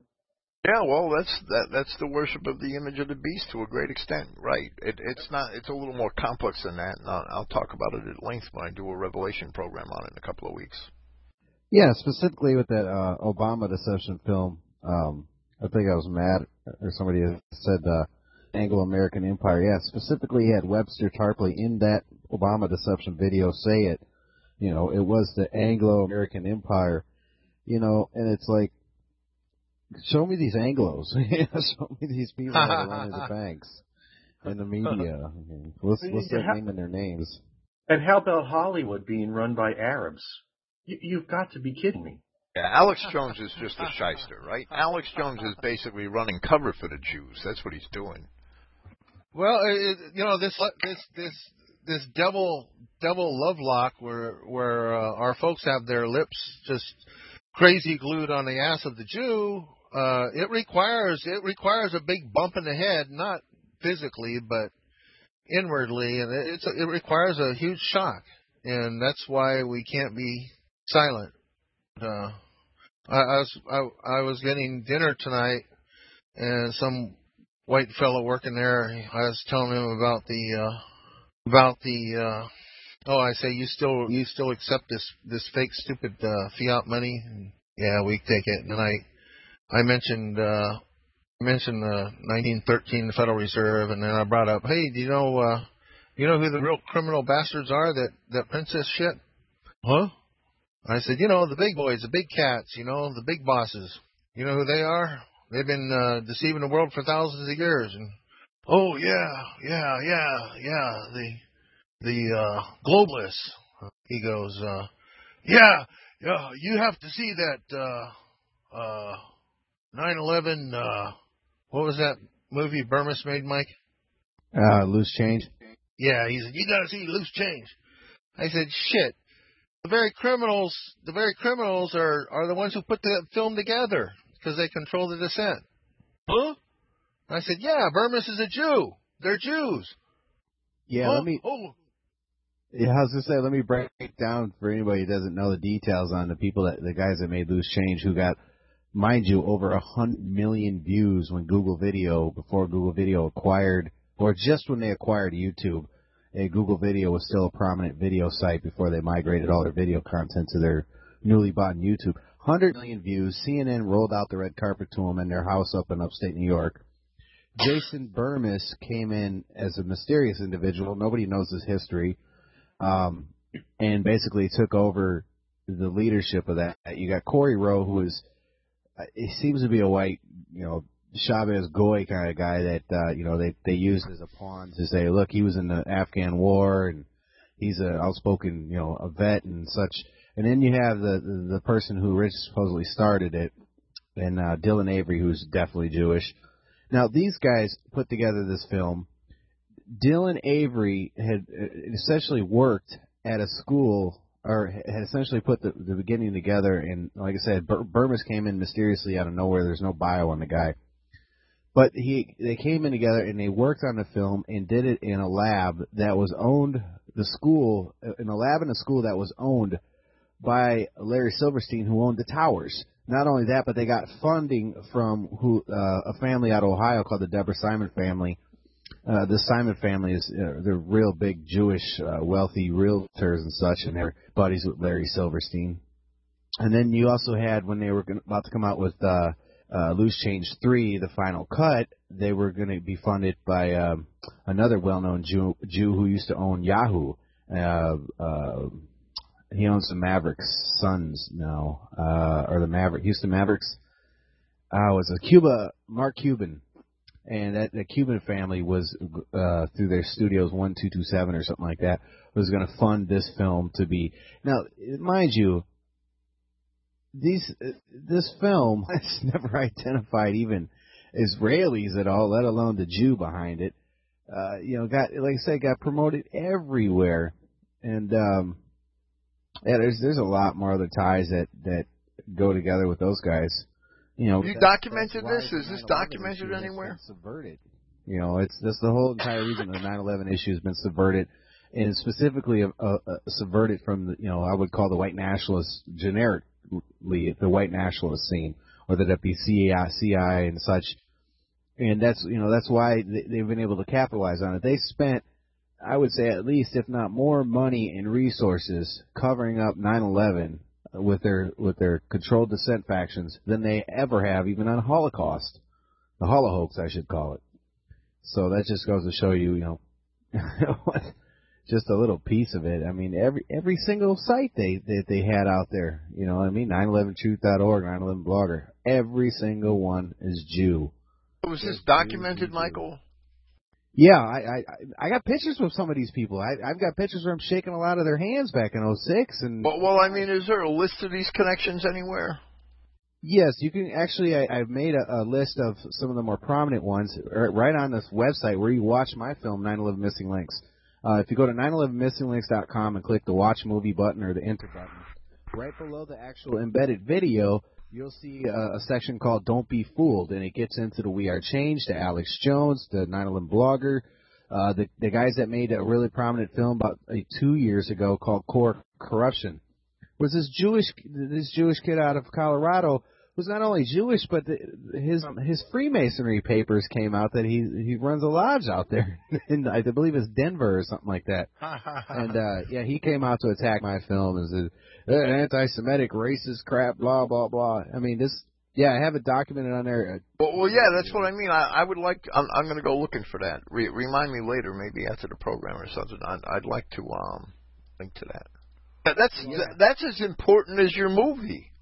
It, it truly is, and I and I barely and I took a really soft stance when I was putting the movie together to identify the controlled dissent aspect, like I did in a, one of the final chapters of the film, where I said it, it makes you wonder why the other films have gotten so much press and have never identified who was behind 9/11. Well, of You know, course. left the door open for people to see that, but you know, I've up recently I've made it a lot more specific with that article right under the movie itself. So Yeah, that's a lot. That's just as important as your movie, as far as I'm concerned. Well, what's funny Okay. about this is um, is uh, Eric Hufschmid was the one who kind of started this whole. He, I, I think he was the one that did he, didn't he give you the the clue on this to begin with, Mike? I mean, he's Yeah, I mean, it, a lot of people bash him because he had. A, I'll, I'll be quite honest with with his scenario because a lot of people, oh, he's a Jew or he's married to a Jew. His sister's married to Rupert Murdoch's son, who owns News Corp and Fox News. Yes, it is true. His half sister that that was split up in five. The, the the the dad came in and married his mom. It was different fathers they had, and the daughter ended up going off and and they didn't know each other for a long time. And he ended up exposing this aspect himself on his own website. Nobody actually did the footwork and the investigative research to say, "Hey, your your sister that you haven't seen in you know 30 years is married to Rupert Murdoch's son." So obviously that was a you know a big bash took him down. But be quite frankly, and, and if, I I don't want to stick up too much for the guy because there's a lot of stuff on his site that I absolutely completely disagree with. But I will give him the credit to being one of the founding fathers for exposing 9/11. I mean, he was the original person that put out a film. He was the one that, when he started learning about the Holocaust later on, after he figured out Jews were behind 9/11, he started talking about the Holocaust. He started figuring this out, and he just got bashed by all the 9/11 bigwigs out there, and they used all his information off his first video, Painful Deceptions. But um, yeah, he's he was the one that initially started making making it clear back in 05 and 06. He says, "Look, everybody in this 9/11 movement is Jewish." And he goes, "There's no wonder why, you know." So with that trio that he worked with, you know, not, none of them are together at obviously at this point in time, but uh, Bollyn and, and DBS out of the I Am Witness site, who's a straight clown, but um, you know, he was able to put all these links together, and obviously I was doing my own little research and figuring these things out too as well. So it is kind of amusing that he he would point out he he he was saying everybody's a Jew, and then and then you think he was nuts, and a couple months later, it indeed turned out that they were. it was becoming Yeah, but- fascinating. Yeah, he took it too far sometimes though. Like I mean, Well, he- here's here's a big thing he did that kind of chopped his feet, he chopped his own legs off on. Is he started calling basically everybody that was in like a white nationalist movement Jews, like Dave Irving and Kevin MacDonald, and I mean David Duke. I mean, you name anybody that was at, at all. And when the reason for this is, and this this guy is a very like suspicious. He's almost got a, a sense of paranoia to him that's probably a little bit more extreme than it needs to be. But the reason that he started basically going off into left field a little further with everybody's a Jew stuff is because he initially started figuring out early on in 02 and 03, you know, because he was on the ball from almost the get-go of 9/11, that hey, the white nationalist scene should love this information showing that the Jews were behind 9/11. And he went to all of them. He's like, "Look, I got this information that's systematically documented. You, you know, you're free to use this work." And they all just says, "No, it's the ragheads. The ragheads did it. It's Al Qaeda. It's Al Qaeda." And to this day, you'll see still half of the, I'd say probably maybe a third to a half now, and, and you know, no, probably thanks a lot to the film I put together and, and spread all over places like Stormfront and VNN and such. Well, not not even VNN. VNN, some of their members promoted Missing Links, but they still on their directory hold the Loose Change film as the 9/11 film to watch. Uh, same with the Blacks and Jews website. They go, look, it, it wasn't Arabs that did 9/11, it was the white man, and it's just like dumbasses. Anyway, so um, he went to them very early on and thought, man, this is the perfect group. They would probably want to jump all over this. This is the Achilles heel to the Jew right now. is It's hot. And uh no, nobody wants nobody wanted to hear it. And you know, he he went through the 9/11 truth movements about the Jews doing. They didn't want to hear it, and he he bet he bet you basically got you know turned away from everybody at, at that point. So Well, the yid, the the the little kike yid in in uh, who was in charge of 9/11 Truth, Michael Berger, uh, almost sucked me into uh, using that 9/11 bus at his uh, you know Green Party get together about corporate, you know, the corporate mongrels and. uh well, it was Eric who warned me and told me he's a Jew, and I said, "What's a Jew?" Because you know I didn't know. yeah, I And, got uh, I actually got a picture with that guy. I- Bruce. What's I- a I- Jew? I- yeah, that Mike Berger guy I met in July of '06 at an Alex Jones conference in L.A. And I was sitting there talking to the guy, you know, because he's like, I'm from 9/11 Truth, and I'm the media coordinator for this organization. And I, and I took a picture of him, like, oh, cool, you know, this is awesome. And I, was- and I was going to help him myself with uh, basically sub networking uh, different states, kind of like a We Are Change group, where we would. Um, be able to run 9/11 Truth for Wisconsin or you know 9/11 Truth for Minnesota and such. And I had you know volunteered at that point in time, never followed through on it, but yeah, that that I met that punk too.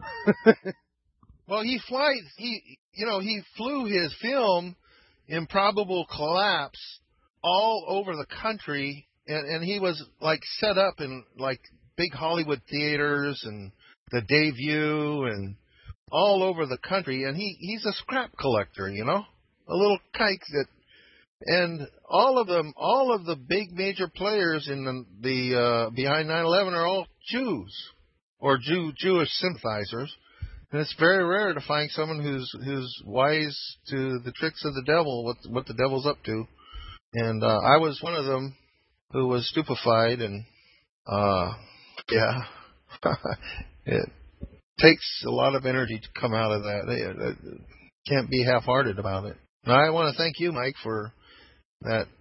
It wasn't until I watched 9/11 Missing Links and uh, Bill and confirming the historical and scriptural things that brought to light things that you know to understand that you can have a perfect hatred and uh, perfect benevolence uh, for your own kinsfolk.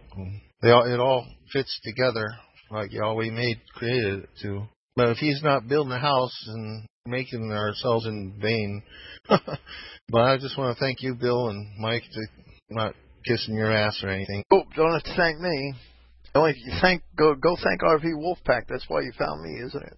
I'm kidding. Oh no, well. I had to get that. RV Wolfpack.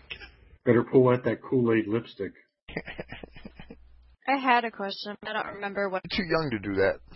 Forget? Yeah. Well, I forgot. You guys are talking about this political and government stuff, and I was like, okay, well, I'll wait, and then I just forgot. Well, it's part of life. I mean, I know it's boring, but we got to do it once in a while. Well, and it does, you know, it does kind of go hand in hand. We do need to kind of at least try to keep tabs on on what's going on, but we can't let it rule our lives because you know we're supposed to be coming out of that crap anyway. Absolutely. I, I wasn't saying that it was bad. Like, I got confused a couple times, but it's nice to learn new things. You know, I just like I'd like to see one of these preacher men come back. I thought we had Greg Howard. Now he seems is, is that who it was? Uh, that is off with Eli now. Yeah. guys, I had to step away for a minute here. I'm back. Yeah, I, I I I was always hoping to get a preacher man because if you can get one preacher man, you could probably get a few converts in a church. Well, well, you know something, and and I wish he was here. I really do. I I, I um, there's some people I I don't know. They found me through Matt. I'm guessing on on Facebook, and and uh, they've been coming here, and and you'll see a woman here named Cammy, but I I guess she had a real bad connection. Michael, that's great. I'm glad you got a new headset. I hope you got a better connection where you are. Well, well, Cammy has a um, she she has a Bible college degree okay? But her father, and she's a married woman and she has children, but her father is, um, 30 years. I, I think a Baptist or an evangelical minister or something. I, I don't, 30 years. And, and he was watching Steve Quayle. He was listening to Steve Quayle one night and, and just for entertainment purposes, I guess. And, and Steve Quayle ran his mouth about something. Now, now we know half of what Steve Quayle talks about is just bunk. But Steve Quayle ran his mouth about something, and and and this guy Don checked him out and saw that he was right, and it just opened his eyes, and and he started investigating, and and he's two seed line identity now. He understands that for 30 years he he he was screwing up. He he knows it full well. It's it's amazing sometimes when when Yahweh calls somebody to open their eyes. It, it's amazing what can happen. And and I, I spoke to Dan on on the phone last week for about two hours, and and it, we had a real good conversation. But um, it, it's amazing, and and him and his daughter now are are um full fledged two seed line identity. That they they understand the whole story. It's it's incredible. Tammy was here. She she kept disconnecting, and I guess she just got tired of it. Uh, I don't. They're down south. Maybe she has that satellite or something that Gerald has. But um, Well, get but when the weather's bad, it's bad, right? Just getting a few whites to, to recognize the message is one thing, but if you can get a preacher man, that's another story. That's that's really rare. I mean, Well, he is. Yeah, you know, Greg is a um. Well, Greg is Eli's towel boy now. That that's what I have to call him. I mean, that's call. I'm just calling it the way I see it. Greg is Eli's towel boy. But but um, Greg is yeah. You know, he he's um. I thought his eyes were completely open, and and maybe he's just lulled to sleep somehow. But um, he, he's. I mean, he's a great guy, but he's just maybe he's too nice of a guy. I don't know. Well, well, Greg is um a Bible college graduate, and and I think he was ordained, but he didn't re- really, you know, have his own church and his own congregation. Uh, from what I think, um, Greg told me, but and and he worked in the pharmaceutical industry for 18 years, right, in pharmaceutical sales until he lost his job. Well, well, anyway, Greg isn't yet, you know, Don Spears is um that this gentleman that that I met on Facebook. He he's um 30 years of a he he was a Bible thumping preacher for 30 years. Knows his Bible inside and out. He just didn't know the story un, until Yahweh hits the switch. That's the way it is. That's the way it is with anybody. well, Paul was it Apollos? Who was the one that uh, Paul straightened out? Oh, I don't know. There were a bunch of them. Yeah, but there was one that was specifically mentioned by Max. I think someone will probably One of throw it them. down in the chat, chat room. I'm I'm one of them. Yeah, I'll tell you what. I'd like to think that there's going to be uh, some more following uh, Cammy in here.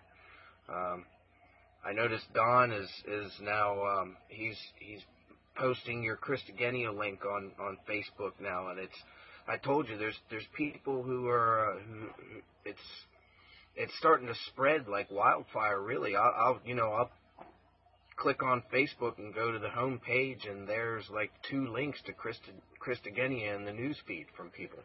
You know, it's also At, at this moment, I'd like to I'd like to take a second out to advise everybody if you'd like to call in any other of these radio shows like the Alex Jones or whatever radio show you might listen to even locally, call in and then drop the website john844.com, which is a great website title by the way, and it'll go straight to Bill's Web Confusion on how to spell the website and and as soon as they get to it, the actual domain name will pop up in, in the in the title bar. So again, if you'd like to call into the radio shows, whether they're Patriot Tard shows or or local AM radio shows or whatever, and drop the john844.com to send them to Bill's website, please do go ahead and let's uh let's get the message out there. I- Is that a, a link that you set up there, Mike? Yeah, and it's a lot easier to spell, right? yeah, exactly. Yeah, it was a domain I hadn't done anything with, and it's it was a cool domain name, but um, I just I had too much on my plate, and I decided to point it over to uh, billschristianity.org, and uh, I didn't use masking either. So, like I said, as soon as you actually go to that website, it pops up christianity.org in the in the address bar right away, so it removes the John eight four four on them, and that way they know what the actual site is too. That's pretty good. Michael, how you doing? Can you talk to us? Yeah, I'm doing pretty good. I'm just. Oh, wrong, Michael. That's that's okay. How you doing, Boxar? Oh, okay. Oh, sorry. Well, well, how you doing? hey, I'm doing pretty good. Uh, I'm just sitting here uh, uh, learning how to wear my seatbelt while while you guys are chatting there. Wow, that's crazy. you know, in New York, that's a hundred dollar ticket, right? Man, it, here, man, it's like it's like three hundred bucks. Wow, I thought New York was heavy. I should get my. I mean, I should have kept my mouth shut. There must be a lot of Jews. There must be a lot of Jews moving down to Texas. man, Man, I, I couldn't believe it. I couldn't believe it. Just to, like I had to, I had to pay like uh, pay the court like a hundred twenty bucks, and then and then it was another another ninety dollars to take their dumb class, and um, and it'd be like three hundred and I don't know three hundred and thirty to pay the dumb ticket. Just pay it off, right? just wear your seatbelt. yeah. Yeah, I know. Yeah, in PA, it's a hundred fifty dollar fine. You know, speaking of crazy laws, you, you guys know you've ever seen on a on a soda can or or a beverage bottle, and it'll say the the states that give like a five cent or ten cent refund. In Michigan, you know where I, where I live, not right now, but where I have a house, um, is a ten cent refund on a can. But if you return a can from say a different state, it's five years in prison for every can out of state as a new charge for a ten cent refund. Yeah. Wow. That's, That's not terrible. a law. That's not a law. Tell them to shove that up their ass. It's communism. That's if they can catch you. That's that's just straight from that. That's Lucifer's fairy tale, man. That, that's that's weird. That's a that's yeah, well, a you'd be surprised how they catch you. I mean, you know my story. I mean, I'm looking at 60 days in jail because they just pulled my ass right off the highway. We do it all the time. That's not a law. Well, you, I, I know you say it is, but that's so ridiculous. That's asinine. Well, the problem is, is we have police that are enforcing this. You know, it gets to the point where you have absolutely no sympathy if these guys get shot in the head. Right. they're assholes. well, well, that's So we have my grandpa do it. that's absolutely true, and the cops have full power. Believe it, they they have full power over what laws they should enforce and what laws they won't. Oh, you want to know? The, you want to know the kicker though? The the the trooper that pulled me over was a was a Mexican in full cowboy regalia. Pulled over, pulled me over, and gave slapped it to me. You know, I was thinking about saying, man, you know, don't don't you have like a you know cracking a joke or something like something about you know you know don't you don't you guys have sombreros or something like that or you know I thought you know but man it just it was a Mexican trooper that pulled me over. I mean to add insult to injury. You know there's not much I could. Texas is gone. You know. I got the same kind of story in the mail today from from somebody else, right? Let, let me see if I could find it. I'm not going to find. I get way too many emails.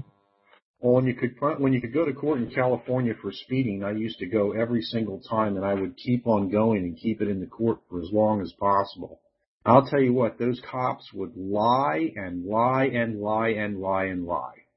I only had, in, in all the times I went in there for speeding tickets or stop sign or some ridiculous thing, I only had one cop tell the truth once. All the rest of them were liars. Yeah, my buddy Dan that was just down there. He got pulled over down here in North Carolina. He said he was at most doing like 65, and his daughter even noticed it was it was 55. 55 was speed limit. He was doing 65, and the cop said he gave him a ticket for doing 80.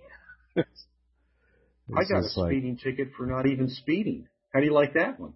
It wasn't even physically possible to get to the speed he told me I, I was at before I had to make a left-hand turn. I went from the right side of the road to the left-hand of the right side of the road.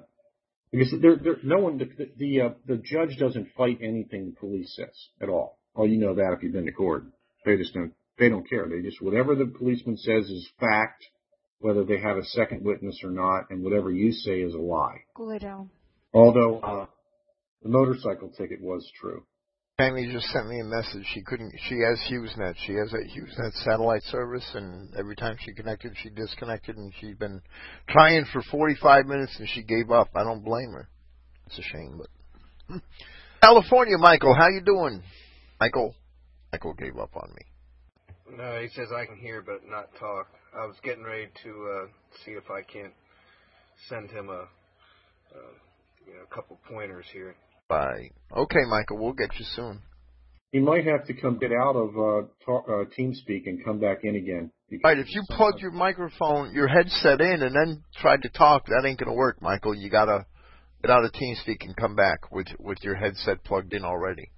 And then check your volume control. Close all the volume controls and then open, oh, reopen it again. I can't find this email I got today. We have a Kumri here too. I haven't seen Kumri. Right, Cumry's from the Great Pacific. I'll I'll call it the Pacific Northwest. How you doing, Cumry? He looks like an all white guy, all white man. yeah, he's a good guy. Always great to see new people. Well, what uh, teaching letter are you on this time, Clifton? One hundred and uh, Darn close to 160 now, I think, isn't it? Oh, you don't have to thank me, Kunrai. You don't have to thank anybody. To have you here. Anybody here from Victor Switzer? not time. Nope. He's all right. Yeah, no kidding. I just realized he's not here still.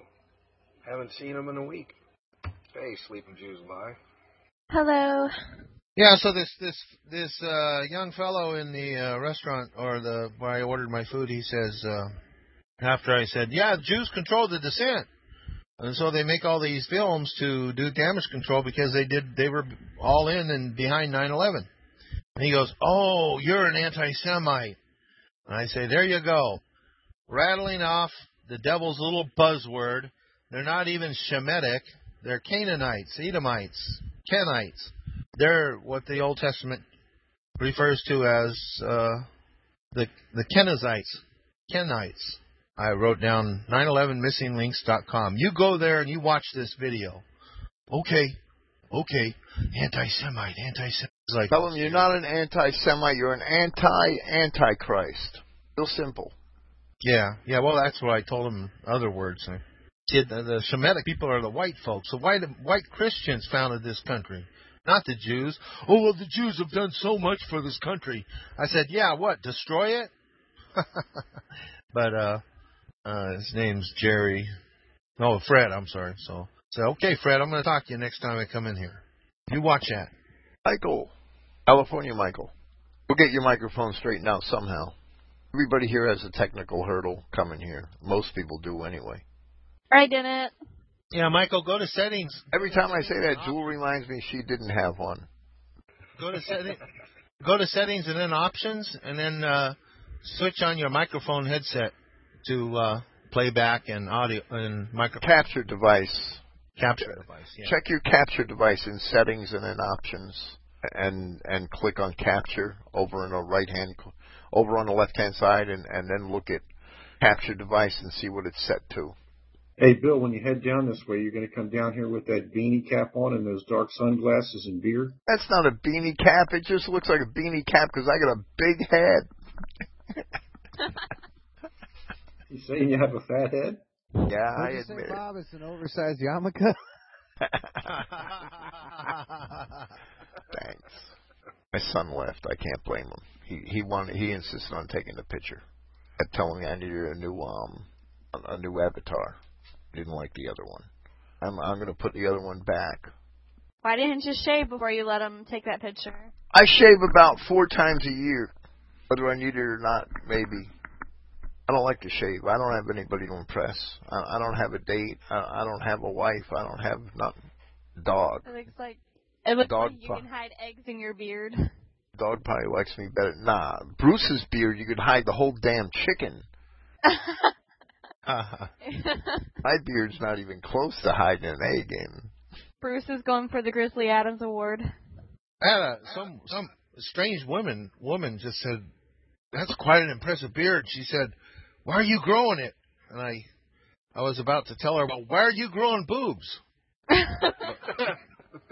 think I shaved the first week of December. The first week of December I shaved. I'm not due again until at least April. I used a little discretion and didn't say that. Yeah, Grizzly Adams wish he had a beard like Bruce's. Yeah. True. Well, there's there's this uh Englishman who drives a truck where where I work, and uh his name's Max, and he he has an English accent and all, you know, and he has a beard like mine, and and I said, hey, hey, are you privy to what's going on in Europe and the white countries, and what's that? And I said, well, you know, you know who's behind all this multicultural BS and diversity and all this immigration of uh into flooding our countries, right? Uh, who who would that be? I said, well, you know what a kike is, right? And he just kind of like jumped back, and when I was driving by him, I said, well, I'll, I'll talk to you later about it, because I had to get going. And I was looking at him, and he was looking at me, wagging his head back and forth. Sounds Oh. like it would make for a great five minute conversation there, Bruce. Well, you got to break up the fallow ground, right? The only thing I hate about my beard is that it promotes diversity. It's white, brown, and yellow. That is my hair. hmm I dye it too much. Hey, you guys, am I coming in okay? Yep. Yes, sir. Yeah, I think I figured it out on this IDT HD soundboard with the black background. I don't have a clue what I'm doing, so I'm just clicking device mic, and it must be working okay. Loud and clear, Yeah, Michael. Sounds good, Michael. It's been a while. Yeah, real quick, I'll just give you guys just about a half a minute background. After I uh, got hurt, they tried to attach my pension and my disability for uh, medical expenses that the insurance company didn't want to pay. So Social Security and my attorney came in and went to Social Security. I filed the paperwork and thank uh, Yahweh they discharged everything. So I've just now been able to get on my feet financially the last three weeks and able to get my computer back up. And uh, so it's been kind of a trial, but I'm doing great. I'm not I haven't taken any any pills for almost 13 months. Wow, that's great. And so the other thing is, Bill, I, I had no idea that you and Brother Eli kind of had a parting of the ways. I'm just I'm just devastated to hear that. But, well, you know, a lot of people are upset with that, but um, it, it had to be because Eli has um come off the message to seek a wider tent, and, and I can't come off the message. That that that just isn't going to do. Well, Bill, what do you mean? What seek a wider tent? I mean, is he needing finances? Because if he's going to the uh, kind of like the seeker-friendly position, like a lot of the kingdom teachers teach, you know, there is uh, it, it can be more lucrative, and I just didn't think that he would go that that way. Well, well, yeah, you know, I I I I guess that's where he's going. That seems to be um the way he's headed. Do you guys still talk? I mean, does he call you? No, we don't speak it. It's um, I I believe that it, it's my opinion that he engineered this to make a complete break. That's my opinion.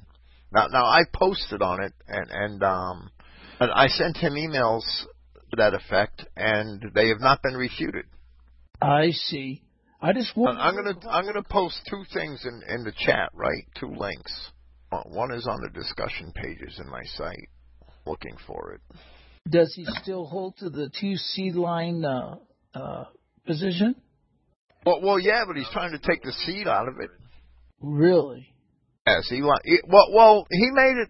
He made a um a statement on a program that he did with with Brian that that if somebody is ten or fifteen percent Jewish and and still white, he he said if if a white person is ten or fifteen percent Jewish And, and Brian said, but hold it, if somebody's 10 or 15% Jewish, they're not white. Uh, Brian really had him running, and and um, well, well, that's that that um link there, that that anatomy of a split, the anatomy of my split with Eli James is um on Christogenea in my discussion pages, and and that is um my the viewpoint concerning the split and and why it had to happen, right? And I'm going to post another link here, and, and in this link I have um I'm looking for it. I, I have three recordings, and and one of the recordings is a program I did in response to a program that Eli had done with Greg Howard, where he basically came out of the closet as a Universalist. Uh, I mean, I have no doubt, and I'm going to get you that that um that link in a second, as soon as I can find it. Okay, I'm writing it down. I'm copying it down so I can go to your site and get to it when I get time. The other one is an open letter to Eli James from Victor Switzer, and I I made a um. You might want to read the whole thread, but uh, I made a post in the thread with links to three audio files. Now, two of these audio files are Eli's, and and I didn't make him say the things in these audio audio files, but to me, being a um, well, what I consider to be a hardcore straight two seed line believer, to to me these these are anathema, right? That they're just many of Eli's statements in these audios in his programs are absolute anathema, and there it is. It's because of the vitamin D deficiency. Right. And it all really started, Michael, when uh, when Eli decided to publish his Beast of the Field papers. Oh, right. That was the culmination of it. That's when it started publicly, but Eli published a Beast of the Field paper on his site that misrepresents my position, misrepresents Clifton's position. He, he, redefines the argument. He sets up straw man arguments and argues against them. And, and I tried to warn Eli two months before he published the paper of all of these problems with it, and he just ignored my warning and published the paper anyway. Well, Bill, did he say? Does he say that the beasts of the field are just strictly only four-legged animals? Well, well, no. He, well, well, he starts out by saying that the other races are the beasts of the field in Genesis, but he ends up having them judged by their works in Revelation. That, that's where he really goes wrong. Okay, that's how uh, James Bergerman teaches it. But well, right, and and it's just wrong. It's not scriptural. If you end up, if you start out with beasts, how can you end up with with nations of men to be judged by their deeds? How is that possible? It says all the all the all the trees of the field shall count their hands, not the beasts. if they're beasts of the field, Michael, in the Old Testament, and the Word of God doesn't change, if they're beasts in the Old Testament, what are they in the New Testament? Well, they're beasts and brute, do- brute beasts and dogs. Well, well, absolutely, they're still beasts. So how do you judge them as nations of men by their works and, and grant them salvation, which is what Eli is now doing? That's the way he's gone. And and he could go there, but he can't go there with me. Right. But Bill, would you still say that those in the Congo of the Negroid, God didn't want us laying with those beasts? But well, you know something, Michael. When when beast is used of two-legged creatures in the Old Testament, it's not used as a biological term. It's used as a pejorative. I got it. Thanks. And Eli's trying to make a biological term out of it when it's a pejorative. But thanks for clarifying that. I didn't know how to explain it, but that makes perfect sense. That helps. Okay. Thanks. I'm gonna go. I'm gonna be back. I'll be listening to you guys, but I'll. Well, well Michael, it's really great to see you and have you here, and, and a lot of people missed you. You know, I know you've had problems, and and um, I wish that we could all help, but we can't even help ourselves, most of us. no, I'm doing fine financially. I just now got. I'm getting my back pay that they tried to garnish. I'm getting all that back, so I'm doing okay money wise. I just exercise and I walk at least a mile a day. I had total paralysis on my right leg. Thank the Lord, I'm, I'm pretty much my wow. right leg is totally functional. Uh, it's just you know the trials and tribulations of this damn economic system we live in. I mean, they got you, they got me by the short hairs. Whether no matter what I do, because I only got two incomes, just a little pension and my disability, and they know that I'm vulnerable. Right, it's terrible. Absolutely.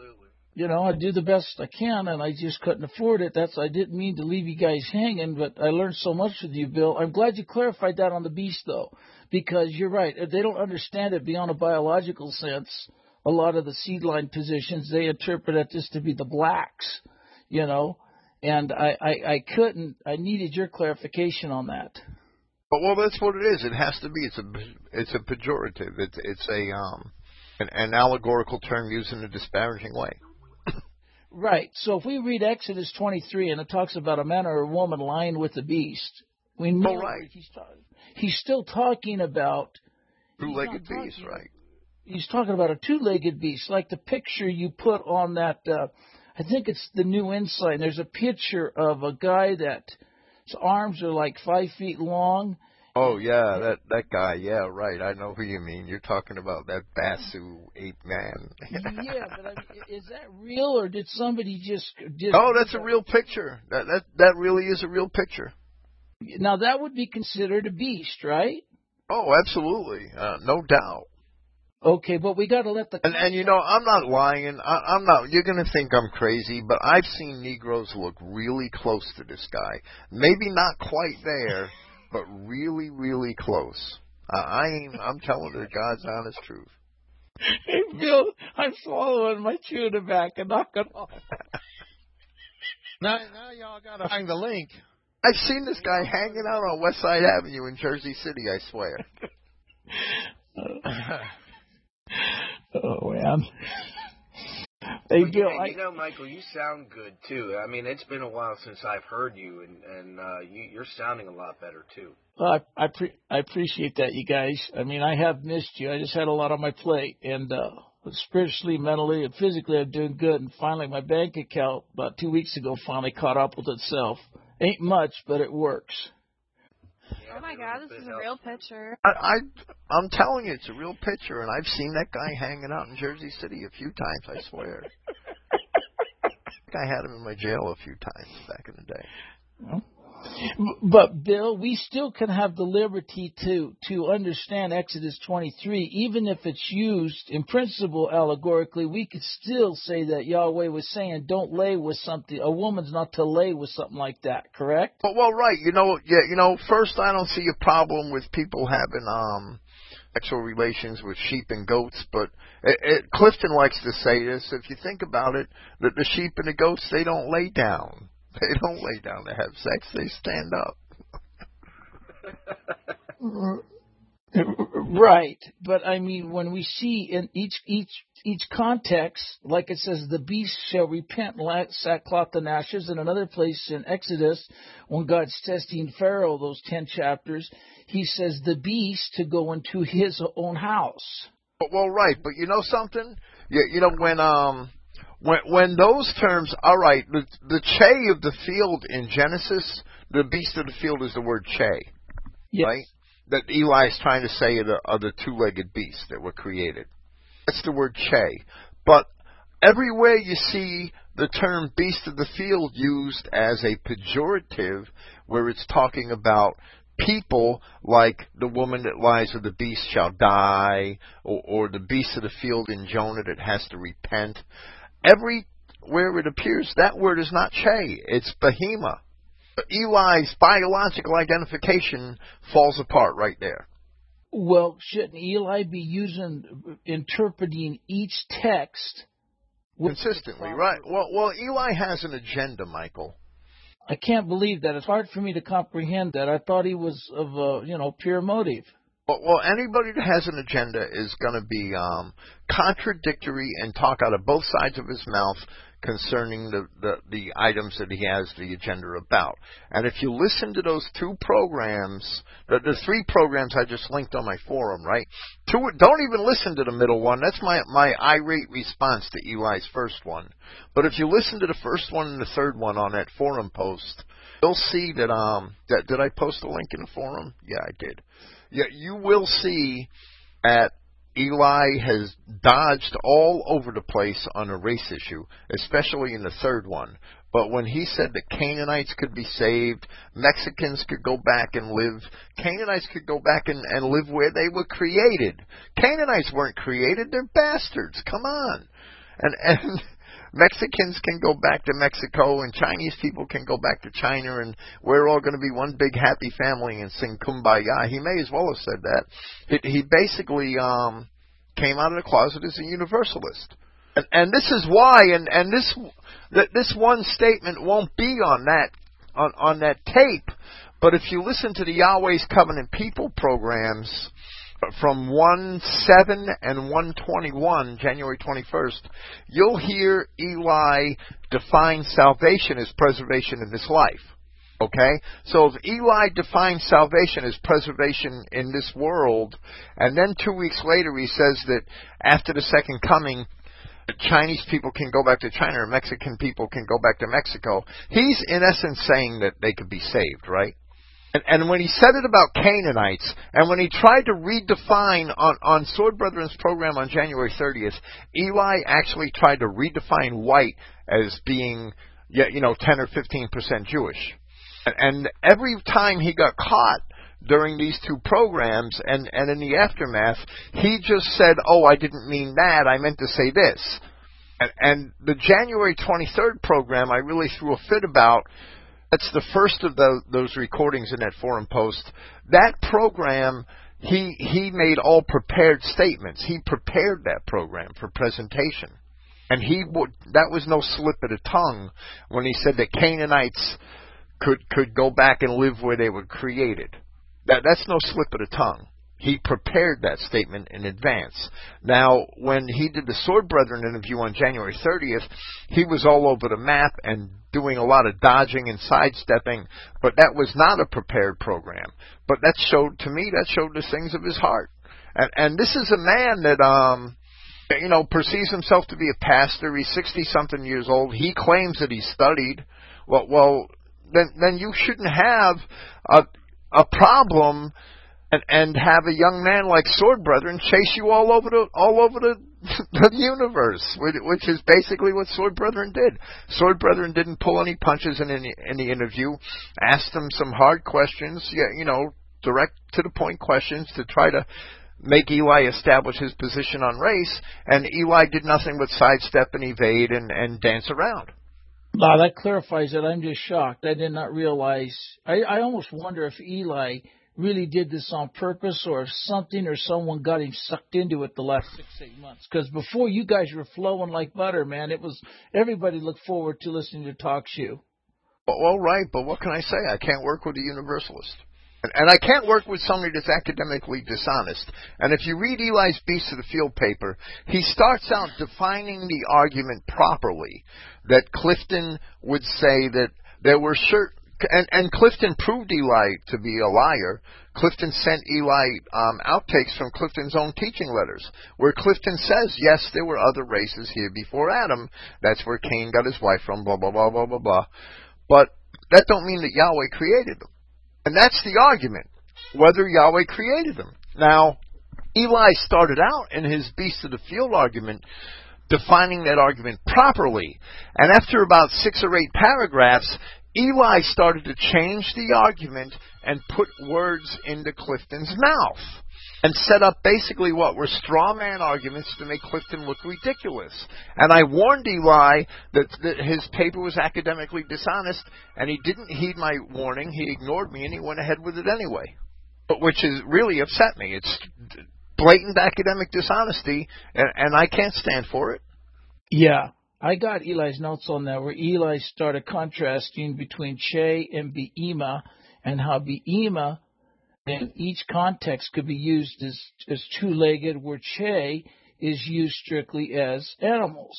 Well, you know something, Che, the Septuagint translators had basically two choices to translate Che when, when they translated that word into Greek. And, and the two choices are katene, and this is what Eli has has tried to claim on his on his program that these are the beasts of the field, the other races that are domesticated and and they plant our crops and and harvest our fields, right? That that's yeah, you know we have been working on our farms.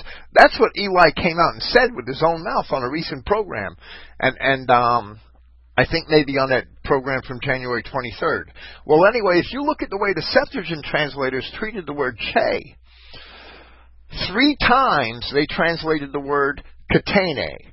Now, a katene is a domesticated cattle in Greek, right? Like an ox would be a katene, right? And 200 times at least they translated the word into thayer or theria, right? A thayer is a wild beast. A thayer is a gorilla or, or a cheetah or a tiger. That's a thayer. And and they almost 90 uh, I would say 98% of the time translated that word in, into thayer and not into katene. Only three times in the Septuagint it appears as katene out of well over 200 occurrences. See that that makes sense. See, he's did Eli did the same thing Alan Campbell did. Yeah, absolutely. Pull the bait and Alan, switch. Yeah, well, Alan Campbell misses Behema and Che as one domestic, and and could and says it could be non-domestic. And then Alan Campbell says Behema, of course, always always represents the uh, uh, uh, two-legged but then Alan Campbell will go back and say Che has to be interpreted in the context. Then he'll say Che can mean two legged.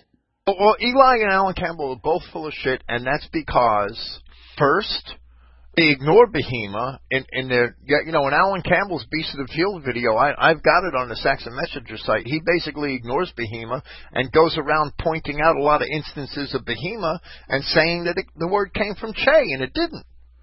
And, and Clifton caught him on that. That's posted on Clifton's website. And, and I posted Clifton's paper on that on, on my Saxon Messenger site. That, that's the former New Ensign, right?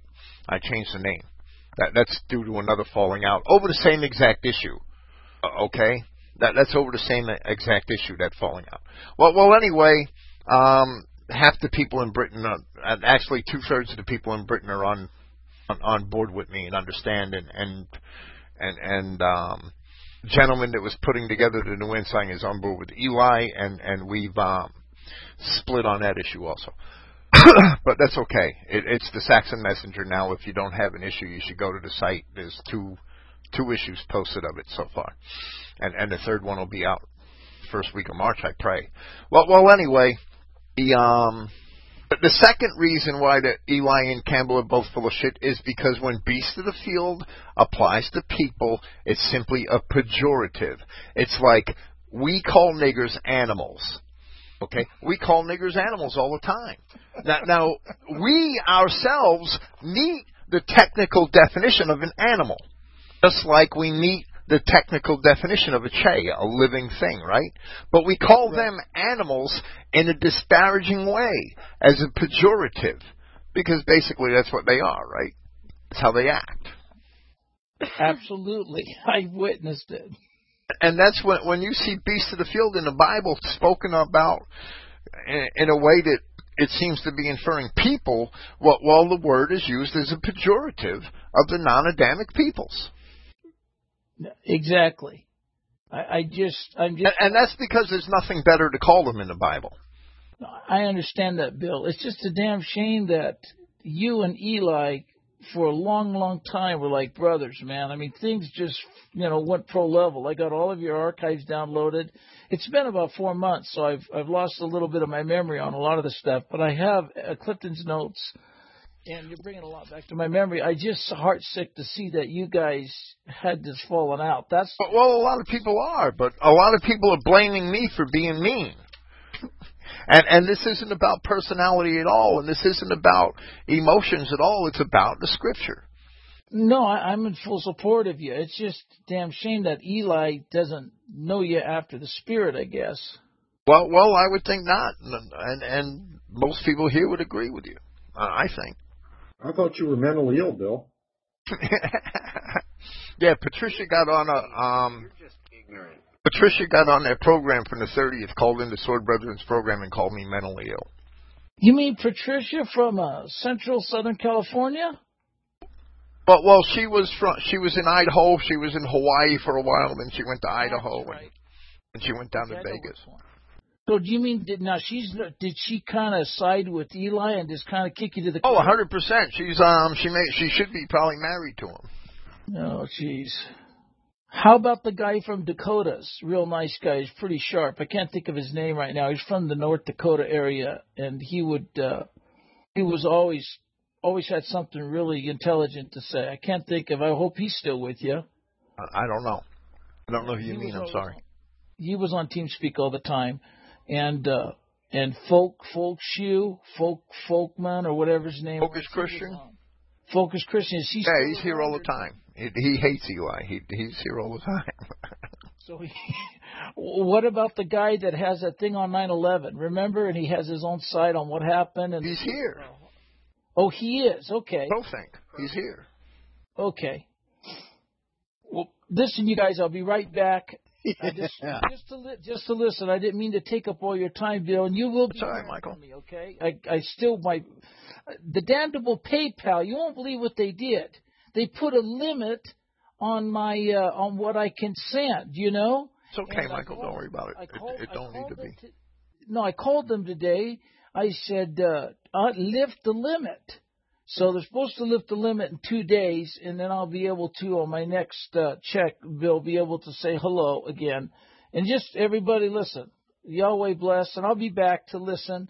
Uh, I'm going to go uh, read these two sites that Bill clicked in, the anatomy one and the uh, the form one.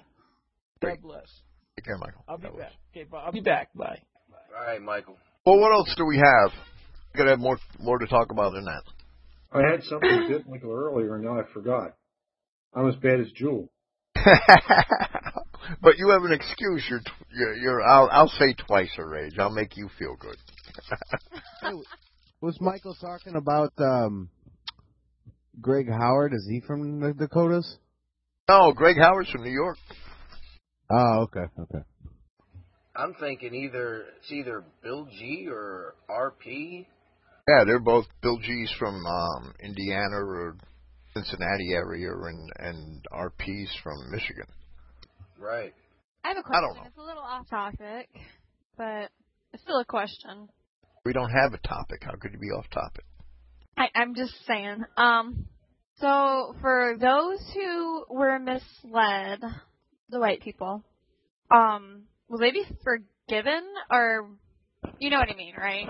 It'll be forgiven because um, all of Israel was what we're told would be forgiven of their of their errors.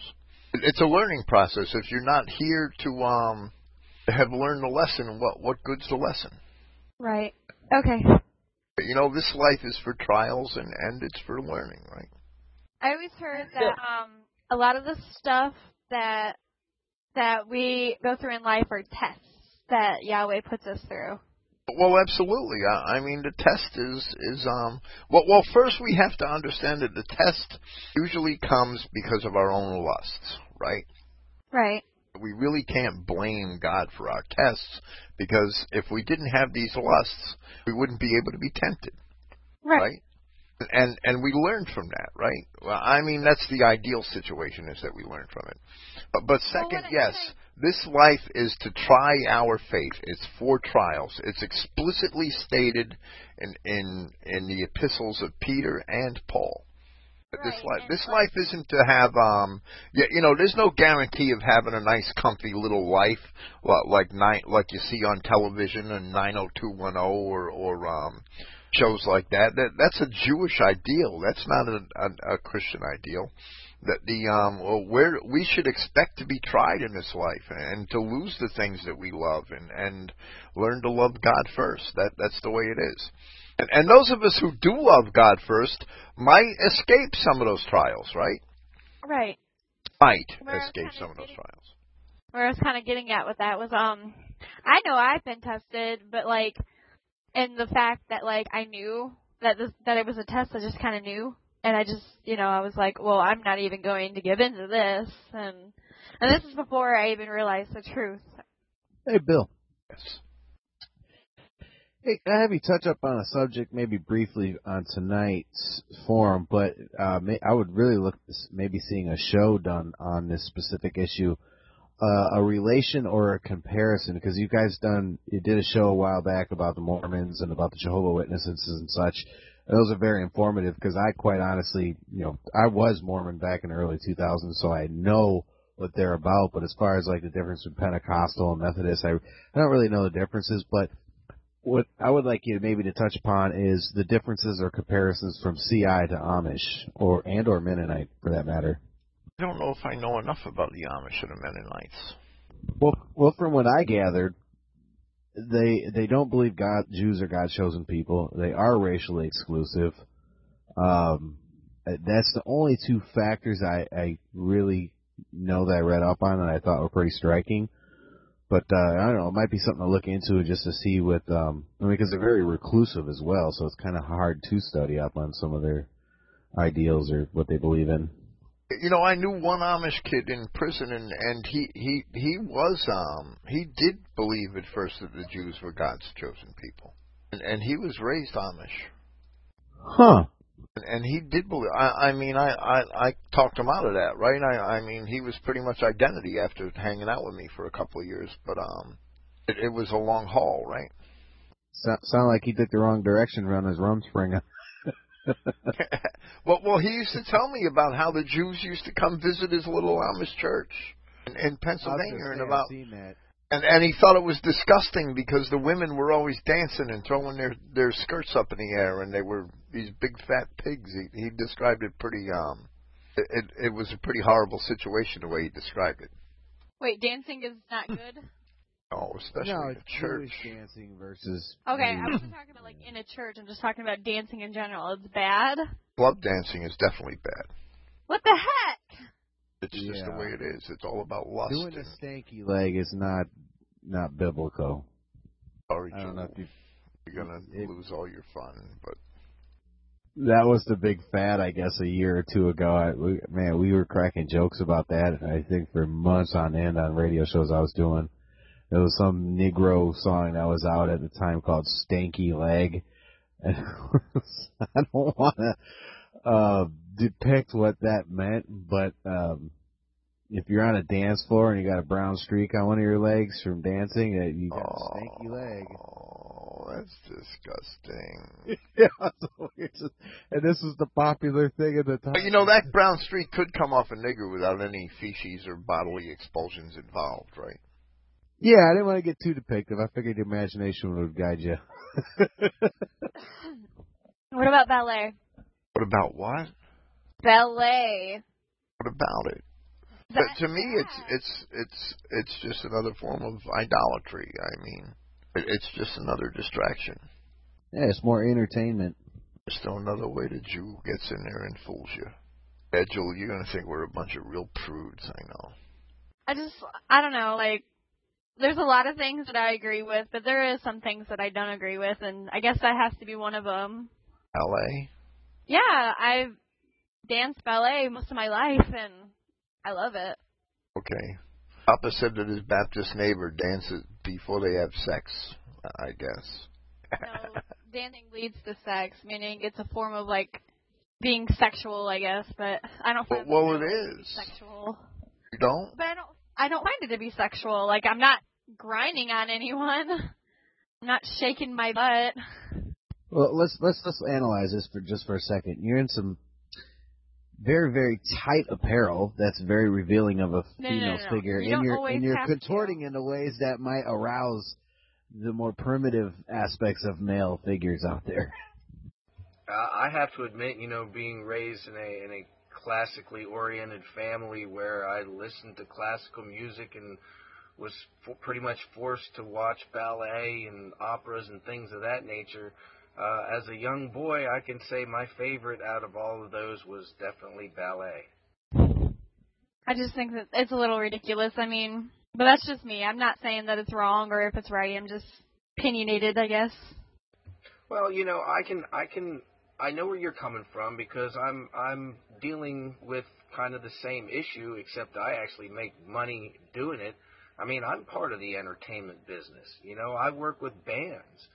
Um but my my the the difference that I see like with with ballet if that came with a biblical message if it if it was if it helped promote the truth then I wouldn't see a problem with that.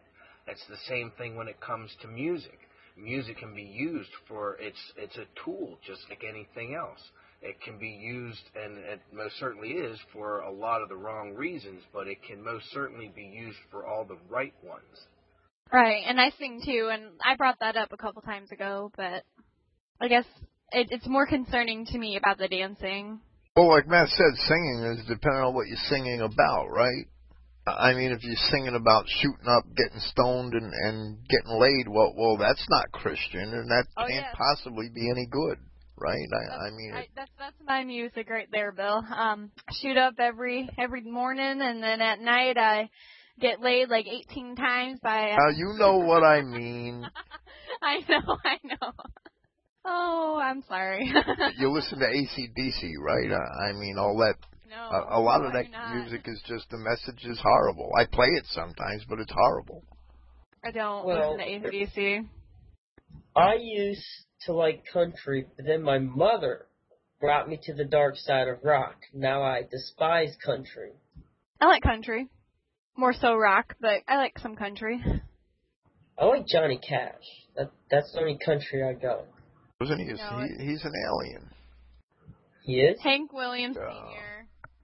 I like him too, but he's an alien. He, he's yeah, you know, I liked a lot of his music too, but he's an alien.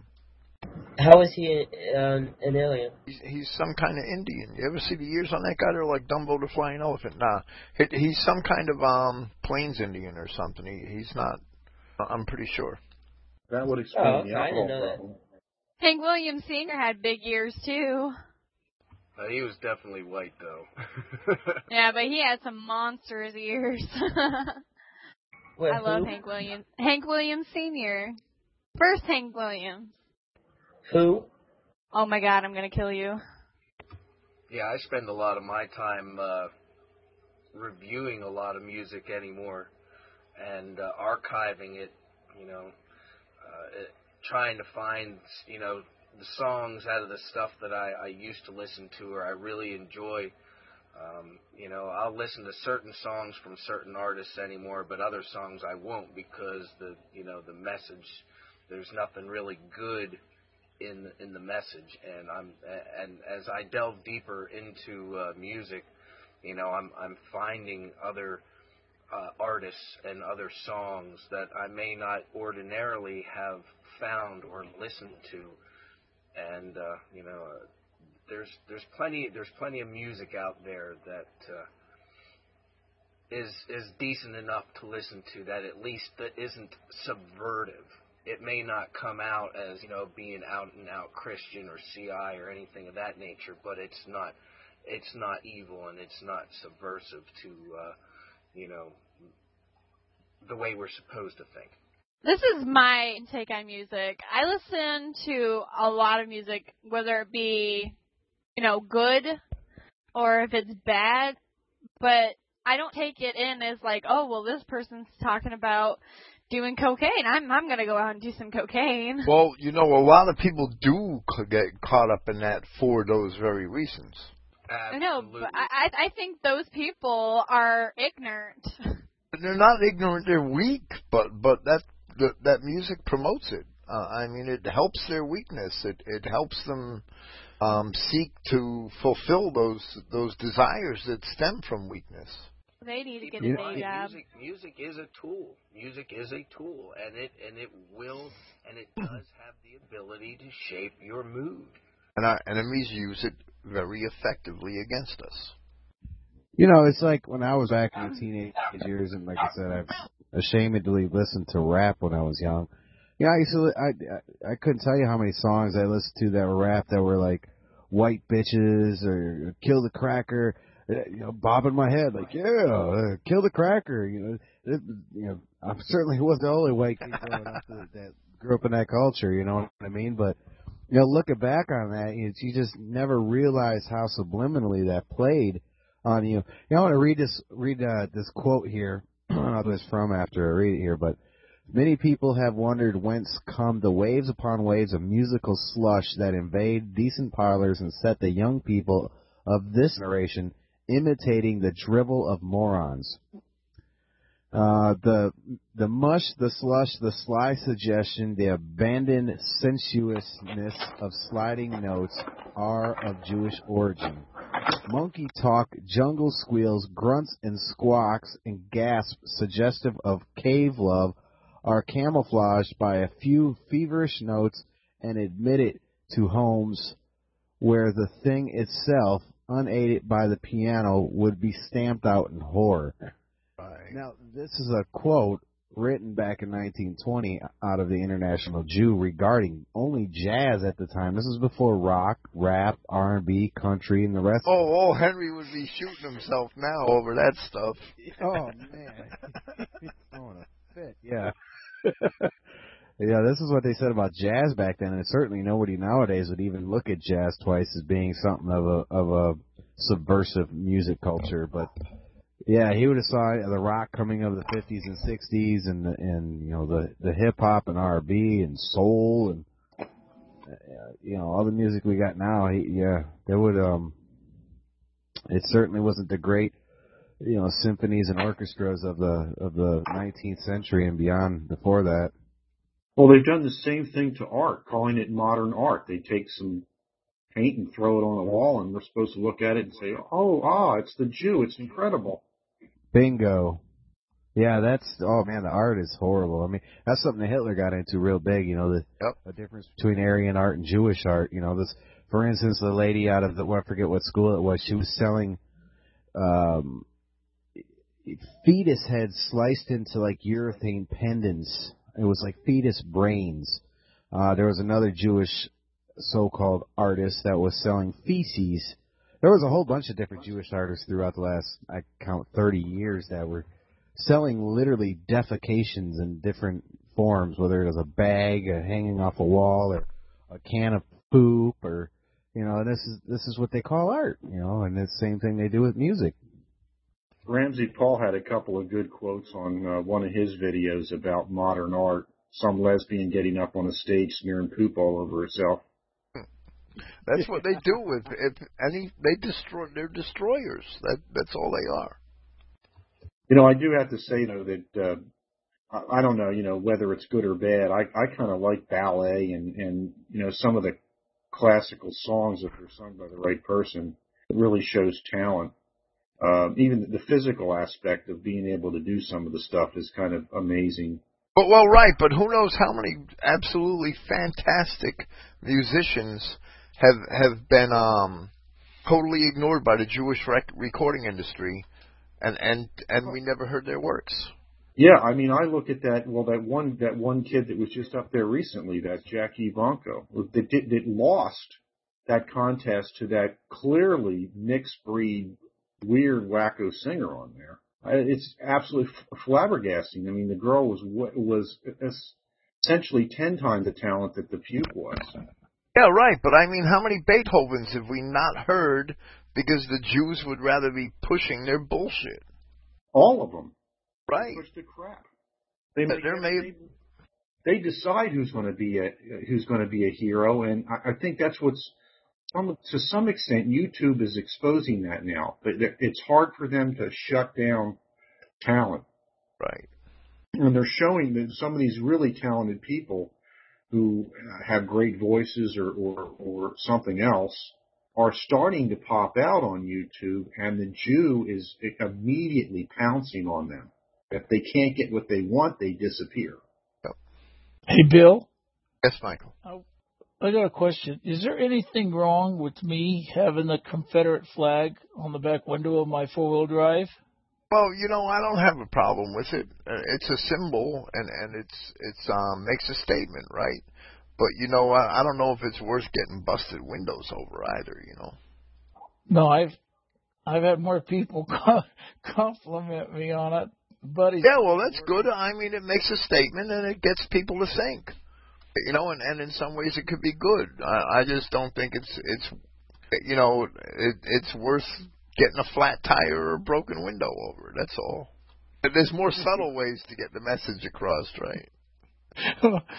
the reason is, is at a 38 special concert down in the South, they had a big Confederate flag behind them. You know, it's 38 special in Kansas and another Southern group.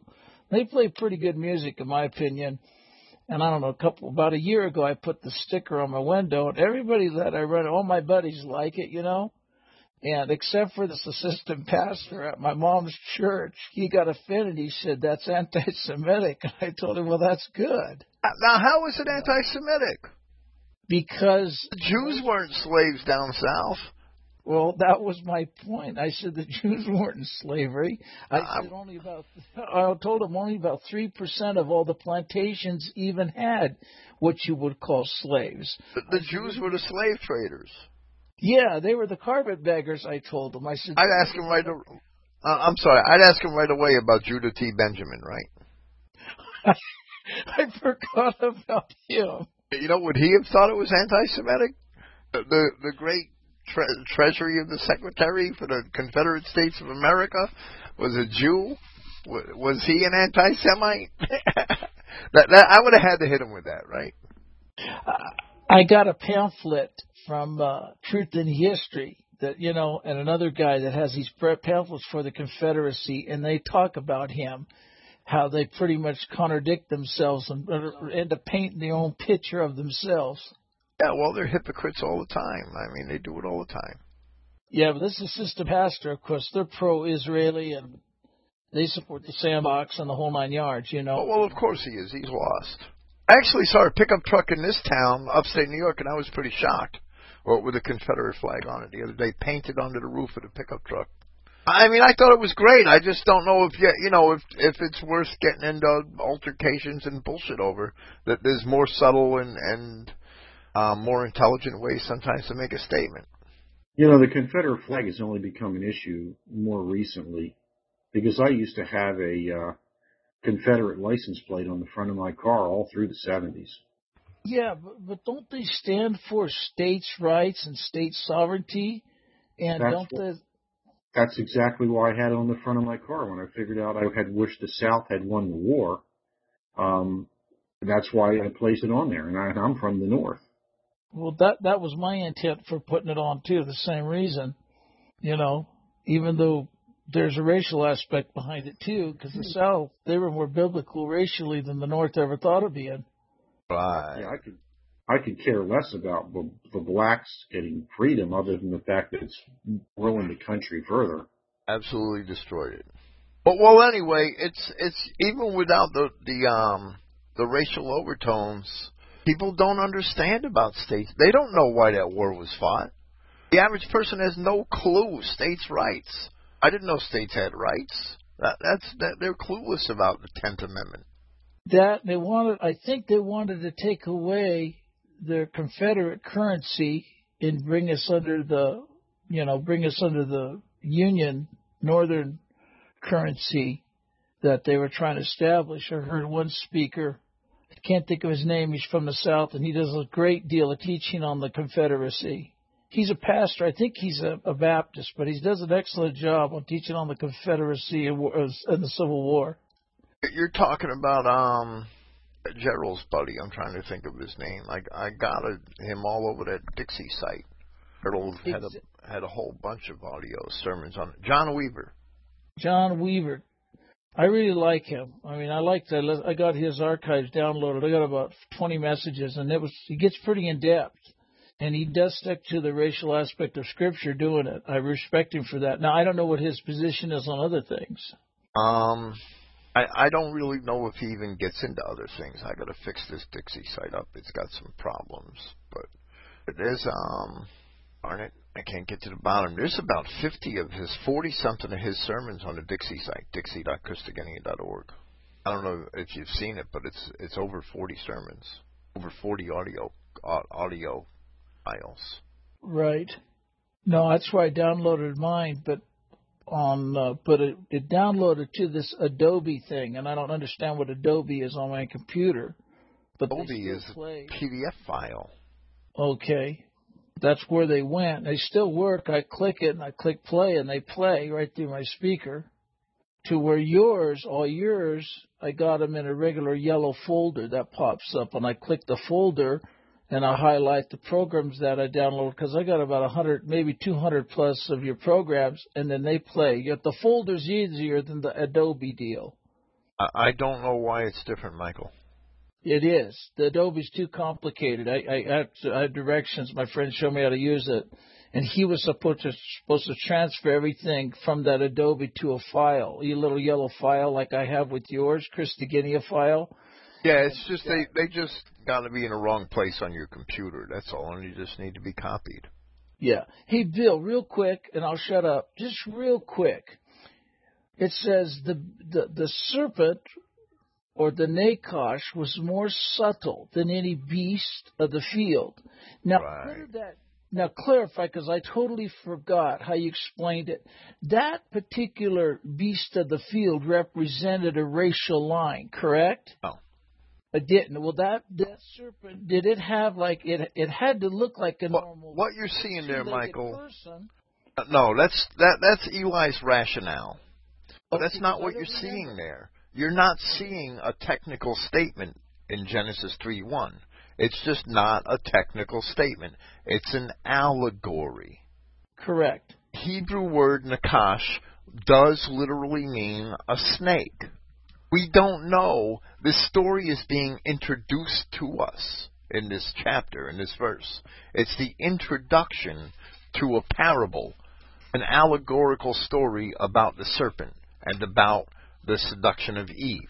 And what it's saying is now the snake is the most cunning of all the beasts that God created.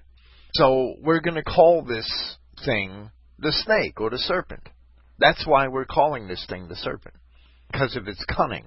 It's making an allegory. It's not making a technical statement that these beasts of the field are animals and this serpent is, uh, or that these beasts of the field are, are races of people and this serpent is races of people.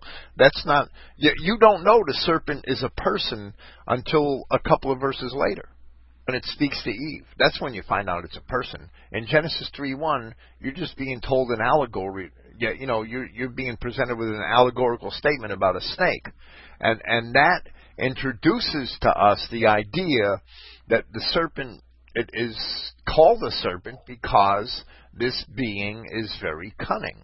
We don't know it's a person until we find out it could speak a, a couple of sentences later in verse 2. Yeah, that that helps because I got all your notes on that, and I remember, but I my memory's blank because it's been so long. My notes are at my trailer. I got to bring them home next week, and I just wanted to clarify that.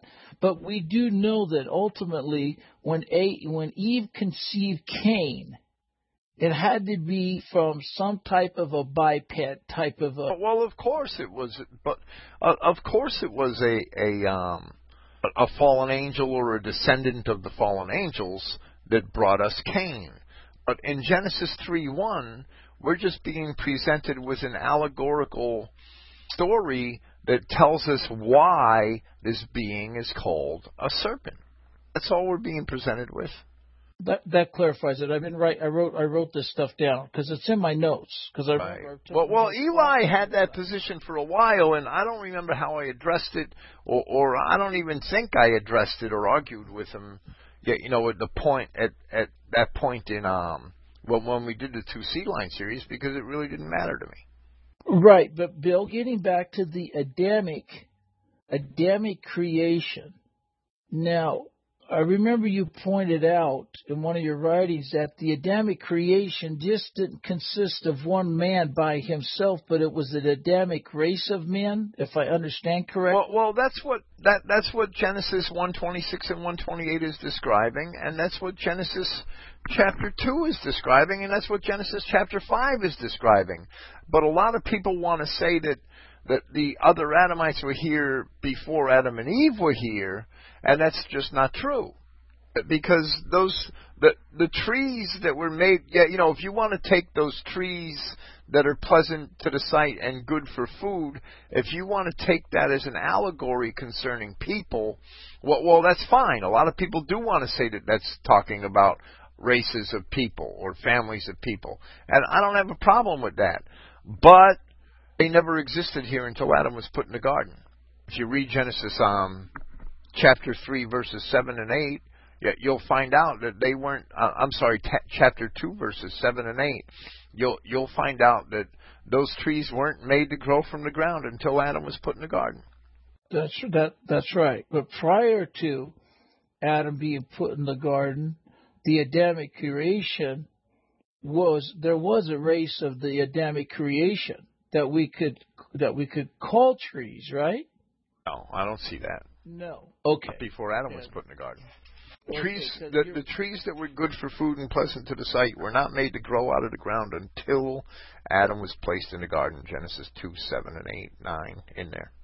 Okay. Michael, I got a few papers on on on the front page of Christogenea. One one of them was um actually got six thousand downloads. I think that the end of Genesis heresy. I did three programs on this because of the the the um because of the differences with Eli. I did three programs on Genesis related topics. The first one was they were all on my open forum here.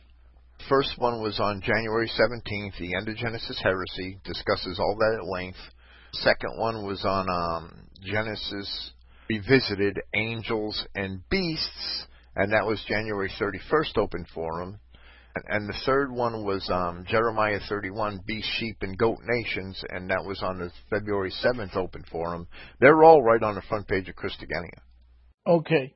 I, I'm glad you clarified that, uh, Bill, because I remember a while back you were presenting the allegorical and parabolic uh, position, which I totally agree with because it brought clarity. I just didn't know you were talking the difference between the tree of life and the tree of knowledge of good and evil. And when she partook of that tree of knowledge of good and evil, most people think that she, uh, you know, ate something that tasted good. Yeah, right. Well, well, um, the the tree of knowledge of good and evil has to be the fallen angels, right?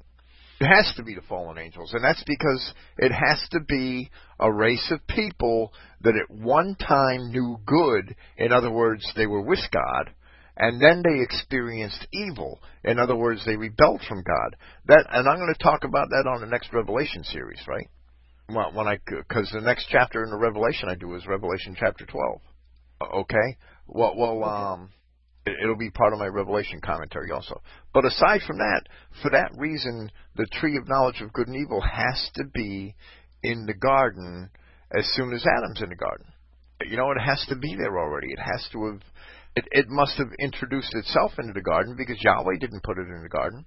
He didn't make that tree to grow. It says he made the other trees to grow, but it doesn't say he made that tree to grow. It, it just make, makes it a um, basically a parenthetical statement. The, the tree of life and, and the tree that, of knowledge of good and evil were, were basically already in the garden. Well, how did they get there? It must have introduced that they must have introduced themselves there. That's how the bad seed was sown. That the enemy, the, the devil, came along, introduced itself into the garden, and sowed the bad seed. I got it. Now that means that the fallen angels had to be here before Adam. The Revelation chapter 12 event had to happen before Adam. Yeah, even because those people were, and and that's who I attribute the creation of the other races to, and and Clifton would um, wholeheartedly agree. They're the people in the Book of Enoch that went and mixed their their seed with every kind. Eli thinks that it's evil to think that because it's mean and it's cruel and, and it doesn't give the other races a future. Well, well, of course they don't have a future because they they fall into the category of every plant that my heavenly Father didn't plant. And, and Eli has an agenda and doesn't care for the truth, so he made up his own story. That's the way I see it. Well, no, I, I done my comparisons during the first time I met you almost a year ago, and a lot of this is starting to come back to me. That's why I just wanted you to clarify some of this, uh, because I remember you pointing out the Adamic racial line and the also the other racial lines which were represented by the tree of knowledge of good and evil.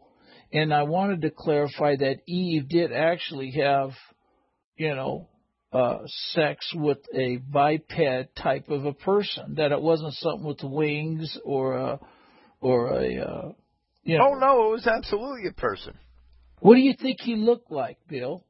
an angel of light, according to Paul. He couldn't have been a Negro.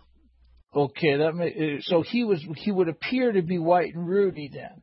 Uh, I would think so, and and the fallen angels had to be white, but which I believe accounts for races of white men here before Adam. Uh, I I I I countenanced this with Eli, and you know what Eli told me? You're crazy. It can't be that way. That's nuts. That's what Eli told me.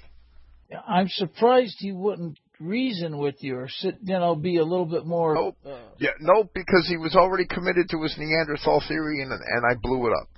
He wants to push this Neanderthal theory as fact. You know what? The Neanderthal theory comes from Zecharia Sitchin, and Eli has swallowed it hook, line, and sinker. That's right. I forgot about Sitchin. He's a Jew anyway. That basically people gave him money to put his name on books. Yeah, right. Well, Right. that's where he, that's where Eli's getting his um his new Genesis religion from. Right, because Bill, I've heard you talk about the Cro-Magnon man or Cro-Magnon species in the past, and I get bits and pieces in my memory. Because since for surgery, my memory's not very good because of the anesthesia they I've been under so much. That's why I'm asking you just to clarify a couple things real quickly. You know. Well, well to me, the Cro-Magnon man is very likely the fallen angels. The oth- and and and I can't prove that, but yeah, you know it it it meshes very well, I believe, with with history and and our paleontology and scripture. And and um, Eli wants to insist that Adam was a reformed being. That, God took a Cro-Magnon man and made Adam out of him. That that's Eli's new insistence. So then he's leaning more towards the two creation position, like Lloyd Palmer. Then. Right. Except that he, he's insisting that it's a creation and a forming. But biblically, his whole case falls apart. Except that Eli said it was that way, so so it's a dictate from the from the Pope, I guess. I ain't Well, yeah. I ain't going for it. Right, exactly. And Paul even contrasted the creation of Romans 5, Romans 8, in Romans chapter 8 verse 16 it says as many as are the as many as are the children of God they are the sons of God. And as many as are led by the spirit they're the they're the sons of God. Then Paul goes on and I learn this from you that nor any other creation shall separate us the children of Yahweh from from his love well, right, which see, which tells us that Adam was a single, unique creation. And we you, we got the liberty to take that all the way back to Genesis one twenty seven. Absolutely, because that's the creation of Adam.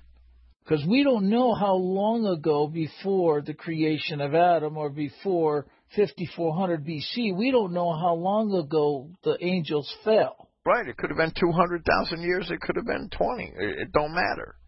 Okay, so then, Bill, if the I child. I would lean towards the 200,000, right? But Okay. it don't matter. It- So, so then, Bill, follow me this, follow this out with me. Correct me if I'm wrong.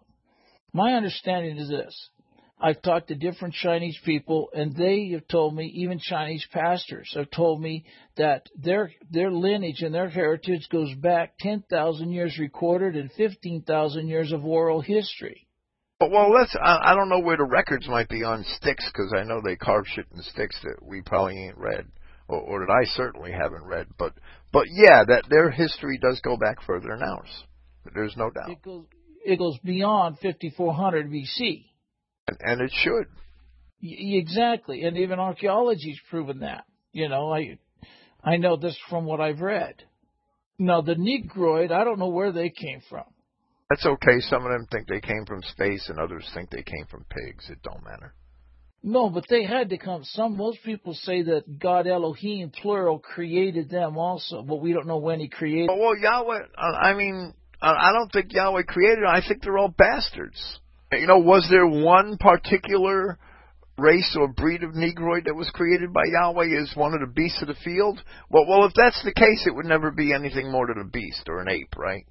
And and Eli's trying to make people out of them. I, I understand. And whether there is or there isn't makes no makes no difference in in in my bi- biblical belief. Makes no difference at all whether there is or there isn't. I, I wrote about it in my Genesis chapter two overview. Eli's trying to make people out of them, and and I don't know how you can make people out of beasts. And and that's where Eli's just dead wrong. No, I'm I'm glad you clarified that because I got all my notes that I took down. I must have 60 pages of notes by hand I wrote. Plus, I got your Christogenea New Testament that really strains the sock, and Philippians and the Book of James. got two passages there that really just take the slack up, you know, and uh, regarding when you look at your face in the mirror. You know, Michael, I I kind of uh, uh, have a a quick summary um, that I kind of toss out to people. This this is how I basically view uh, the the story of the Bible. You have Yahweh's pure creation. Then somewhere within there, he obviously made the angels and gave them free will just like he gave us. But he made them first. Now, there was Lucifer and then a third of the angels who fell with him because they were given dominion of this planet by Yahweh to rule over his creations, but they decided that they were going to pervert Yahweh's creations. That is the evil. That is where the evil comes from. It is the perversion of Yahweh's creation. And since that was running rampant on this planet, that's when Yahweh decided to create us and put his children here and give us dominion to take away from these fallen angels and to stop the hybridization and mongrelization that had been going on on this planet. And it has been in our hands to uh, set that straight, but we have not done it. And, and that's good. And and um, basically, Luke says that Adam is the son of God, and Eli James says that Adam is the son of some Cro-Magnon man somewhere. Yeah, but Bill, I listened to your programs with Eli going back a year and a half ago, and there was never this conflict. It was always you two in agreement. You guys would flow pro level. Well, well, yeah, but then Eli departed from that and and and um went to the school of Zecharia Sitchin. Uh, I mean, he quoted Zecharia Sitchin directly uh, in um you know, with Nibiru and the Anunnaki in 2012, they're all ideas that come straight from Zecharia Sitchin. Eli has mentioned them three times in emails in the last year, and I have copies of the emails. Now, that surprises me because on TalkShoe, I remember the first time I mentioned Zecharia Sitchin on a on a live program with you and Eli, and you cleared, you know, you you clarified who he was, where he came from, what his nature was, and everything. And Eli was right there on the program with you.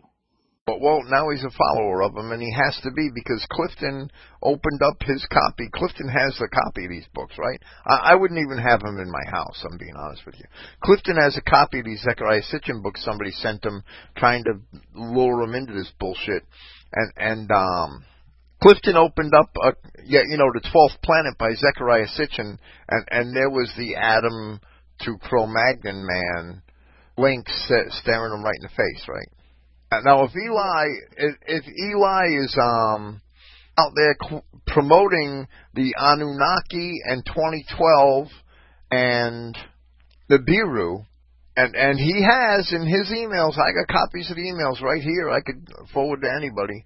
Now, if Eli is doing that, and then he comes up with the same idea that Zecharia Sitchin got about connecting Cro-Magnon man to to Adam, well, well, then where the hell did Eli get that from? Did he get it from his own mind, or did he get it from Zecharia Sitchin? He's obviously been reading them. So Eli's become a whore for the Jew. That's what it boils down to. And I don't mind saying that on a recorded program, and yes, I'll post it on Christogenea tonight. Yeah, and you know what, Bill? All of us defended Eli when people were criticizing him that he was not a pure Adamite. Well, right, because his works always seemed to be good. Even though he was into a lot of wacky bullshit that I can't agree with, I, I always laid that aside and, and concentrated on the good things that Eli did. But um, I, I don't know. This ain't a good thing. That this newfound universalism, I can't buy into it. And and all all this um that this other baggage he has with him now, and and his his made up stories about beasts of the field, and his made up story, unscriptural remarks about Adam being a a, a Cro-Magnon man, and we're all just retrofitted cavemen. It, it's all just nuts. And, and Eli's just um, he's just jumped into the stew of New Age syncretism, is what he's done, and and he's going to drown in it. And those that apparently still follow him, just they they prefer to. Uh, it's almost as if they've reverted to Ju- Judeo-Christian roots, where they would just as soon hang out at his uh, on his talk show shows and just listen to him talk and uh, not necessarily really pay attention to what he has to say because he's constantly contradicting himself uh, with what his what he has professed to be his beliefs in the past, and then with the the stuff that he writes and puts out. You know, uh, he's caught you know dancing around that fire. You know, in many different directions. Yeah, I, I know. He had a not to change the subject, but to dovetail, he had a guy. I can't think of his name on his program. It might have been Gray, or it might have been a uh, from England, somebody that was his friend that was saying that the daughters of Zedekiah had polluted blood in. Uh, they were polluted. Uh, blood in them, uh, part of the bad figs mixed in them, and I'm surprised that Eli had that guy on his talk show program. And Well, well you know something? Uh, I'm sorry to interrupt you, Michael, but I, I got to say this. Eli actually quoted this Jandabauer guy, and I didn't know anything about Jandabauer, but Clifton did, and Clifton straightened me out on it after the program. But Eli brought up the, this um, uh, when we got to this passage in the Jeremiah series. I I made a, a, a lengthy um, statement about it, where, where it said that Yahweh would make the the Judah, you know, the people of Judah like bad figs. He didn't say that they were bad figs. And, and if you go back and listen to the Jeremiah program that I did with Eli, it was like the last one or the one before, right? In in January, January seventh or, or January twenty first, I think, or January eighth or Janu- January seventh or January twenty first. One of those two programs, I explained that, and Eli had um, nothing to say about it except agreement. It didn't say they were bad figs. It said Yahweh said He'd make them like bad figs. There's a huge difference there. Yeah, I didn't get to listen to all the program, Bill, but at the beginning of the program, uh, Clifton read the first 10 verses. And then Clifton, this is where I left off because I had to go to town with my wife. Clifton left off, and Clifton said that either he was or some people are stumbled by Jeremiah 24, verse 8. And then I remember that passage where Eli had this guy on his program on TalkShoe that was using that passage. And he, not Eli wasn't saying this, but he had this guy on his program. I can't think of his name. He's from England, or he supports the uh, the British Israel position. And he said that they had polluted the daughters of Zedekiah had polluted blood. Yeah, well, that can't be, and he's just a clown. That's my response, and, and I debate him on it too. Well, we we could talk about that scripture. I, I just don't understand why he aligned himself after spending myself almost a year and a half with you and Eli almost every week. How he ended up aligning himself with these other people. Like he aligned himself with one guy that found a rock where the metal, the metal, uh, strap around the rock had been busted in half somewhere, an archaeologist that covered the tomb that Jesus was in. I think the guy's name is Gray or something like that. Ron. Oh, Jonathan Gray. Jonathan Gray's a straight moron. Well, I ain't afraid to say it. Jonathan Gray is a is a freak. He's a circus show. It, he's a promoter of Ron Wyatt, and and he's a freak. And and Eli eats up Ron Wyatt. And and um, Ron Wyatt was full of shit. Ron Ron Wyatt's a sideshow. He he's not an archaeologist. Ron Wyatt's a clown, and Eli drank his this all the swill from that trough.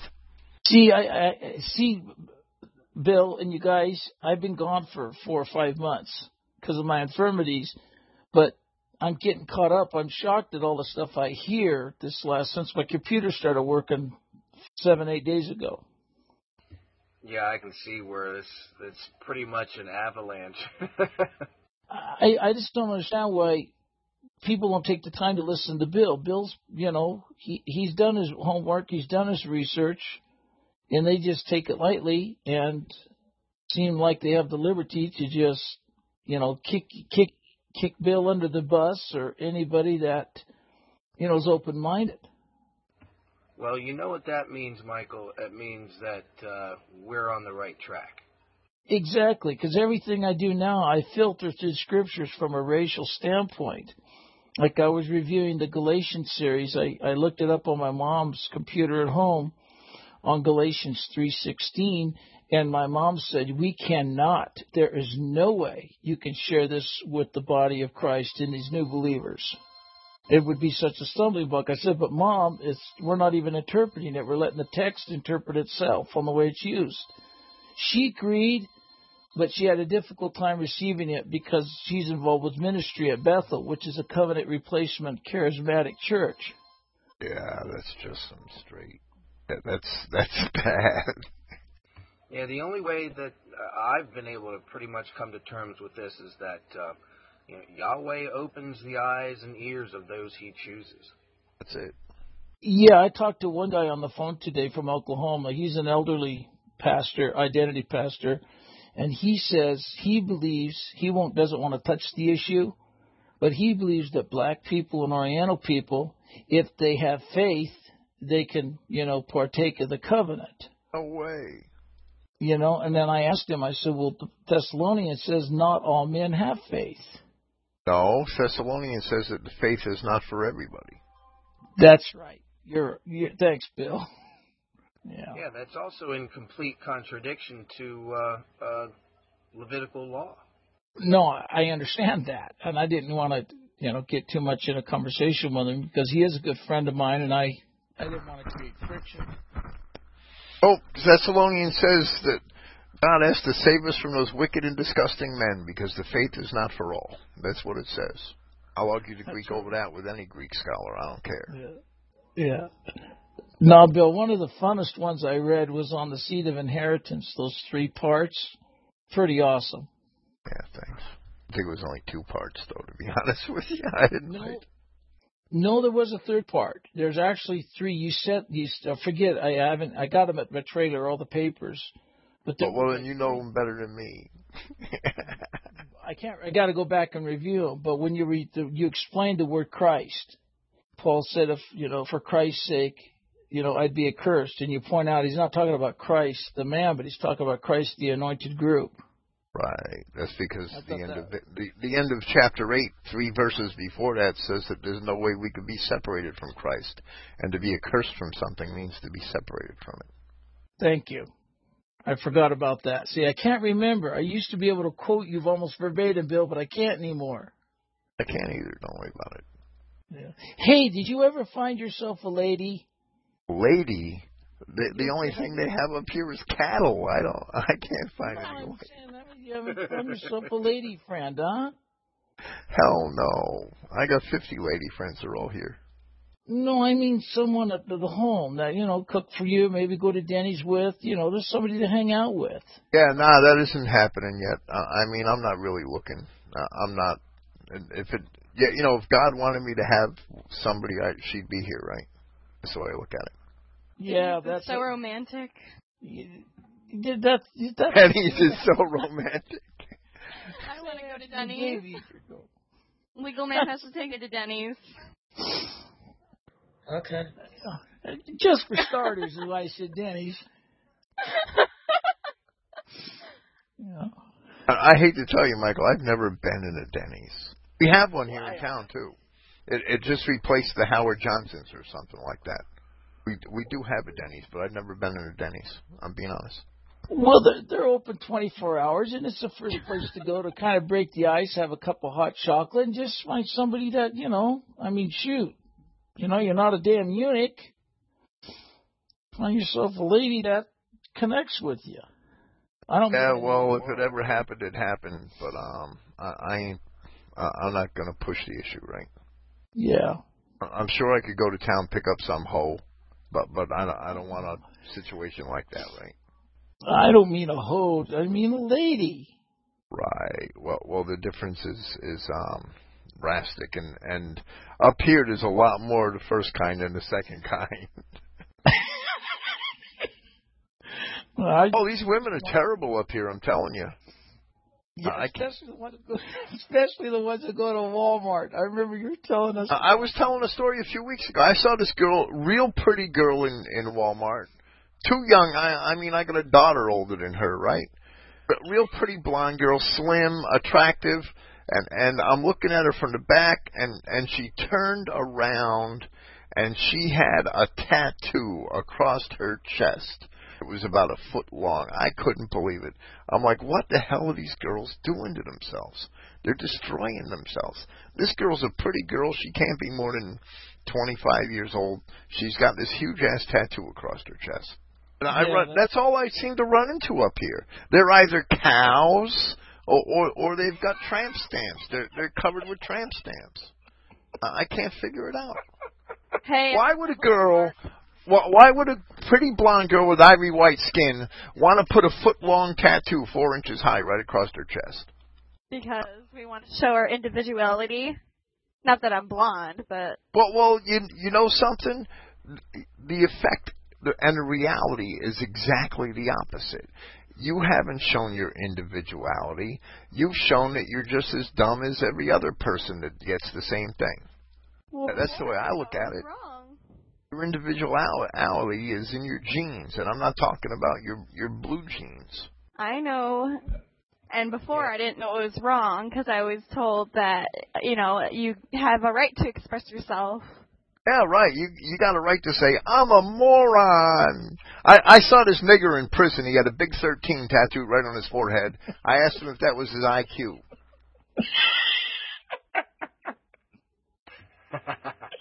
I have an evil clown on my back. What does that say about me? I, I could I could go there. I, I don't want to go there. I'm sorry. I can't go there. You're a young You lady. have to go there, Bill. What does it say about the guy on the bed behind you that has to watch that thing? All right, you want me to go there? I'm sure legal man wouldn't mind. Wow. It's saying you're a clown. You're a clown. It doesn't look like a clown. Looks like a green blob. What did you say? Oh, you made me go there. I didn't want to, but now I feel What did you say, ungentlemanly. legal man? N- Now I feel absolutely seedy because I said that, but you made me do it. it's it's okay, Bill. I asked for it in a sense. I just didn't know exactly where you were going with it. Always think the worst of me. Well, that is duly noted. Well, You you might be able to get it removed someday. I'm not going to. Oh, okay. I have better things to pay use my money on than getting something stupid removed. How about a a good cover up, like a giant legal man face or something? No, I'm kidding. What? I'll approve of that. He'll approve of anything. Hey, hey, you guys, I'll be back. Okay, I'll Michael. to listen. Oh, listen, I just appreciate the fellowship tonight. So I got um I, I got I, I was in jail in prison for 25 years. I got a little brother who was in the Navy for 30 years. Neither of us have a tattoo. Good. I got two sisters. They're both littered with tattoos. Yeah, I don't have a tattoo either. That's good. I, I'm happy for you guys. Well, my wife got one when I first met her. Actually, I took her to go get it, and um, I wasn't really excited about it, and I didn't really want her to get it. But we are still in the very preliminary courting time issue, and uh, it was a toss up to say, you know, you're gonna look like an idiot and not date her, or yeah, I guess that'd be okay. Um, sure, uh, do what you got to do. Yeah, when I when I met met my wife, she had just gotten her tattoo.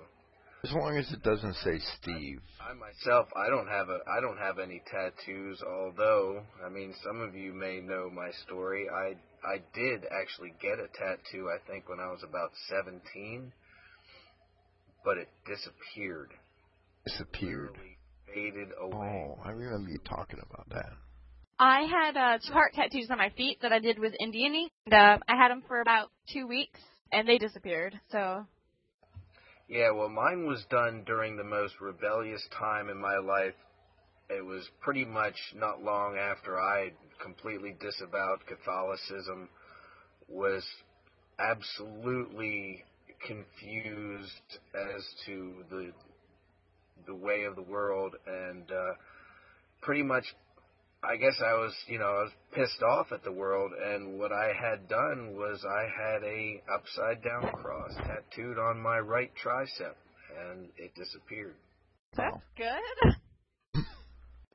yeah, needless to say, I have not even, uh, uh, you know, there's no way you're going to get close to me with a needle and ink. Well, Chris we had 604 visits today. That ain't bad. Pretty good. Yeah, I'll say. Three of them for. Three of them from you. Keep it up. Keep up the good work. Hey, speaking of which, did you get any from Craigslist by any chance? I'll check out my um I haven't checked it in a while, right? Let me check out my refers for the last 30 days. That's that's all. Um, that's the best Google will tell me is the last 30 days of refers. 7,710 visitors came 17,188 times. 30% direct traffic, 44% referring sites, 25.7% search engines. Top referrers. Number one, direct. Number two, Google 3800. Number three, myself 2900, Google 400, TalkShoe 415, Facebook 404, Eli Site 336. Thank you, Eli. Bing 263, Yahoo 262, ProThink.org 254. You're number 10. Forum 186. The, my, my own biggest refer. The Mein Kampf site's 12. Christogenea.org is 13. Stormfront's 14. Readers Blog, Saxon Messengers, Google 85. Mr. 80. When I'm about, uh, I'm like 11 at least of my top 21 referrers is me. Jesus was not a Jew, 22. 68 visits. No Craigslist yet. I strike. ProSync.info, 29 visits. Oh, WilliamFinck.net, 22 visits. I, re- I referred myself. My personal site. HenryMakow.com, 16 visits. He sent like a thousand people to me about two months ago in, in like a two day Henry period. Makow, the Jew? Yeah. Yeah, like a thousand people. I, uh, over one weekend, about two months ago, I had like a thousand visits from his site, and and that it trickled down from there, but it it stayed pretty high for a while, right? Yeah, that guy's promoted me and uh, Missing Link several times as well. It was like 500 in one day. It was crazy. I I didn't know where they came from. I had to go look. I'm like, where'd all these where, where'd all these people come from all of a sudden? I, I was getting four 450 visits a day, and it went like to 800 and something that day. And they were all from 300 of them were from Henry Makow. That's right, 300 of them, and and there were a, a hundred and something from one of his other sites, some other site he got. I, I forget the name of it. Beer Barrel 14. Here we go. East Kentucky Craigslist.org 13. That's the one. Okay. That's not a real popular place, so but yeah, that was me. Yeah, but that's pretty damn good. 13 visits from not a real popular place. I mean, East Kentucky, right. Knights of the Ku Klux Klan dot com, 12 visits. NorthwestRepublic dot com, 12 visits. Save the Males. That's Makow's, every other site, 10 visits. Yeah, I got like a thousand visits in, in two days off both of those sites combined. Save the Males and Henry Makow about two months ago and and it's trickled down from there, but I still get some traffic from them. I don't know how I I don't, I don't know if it was in comments or an article or what. I I never even saw how he posted me or how it was linked.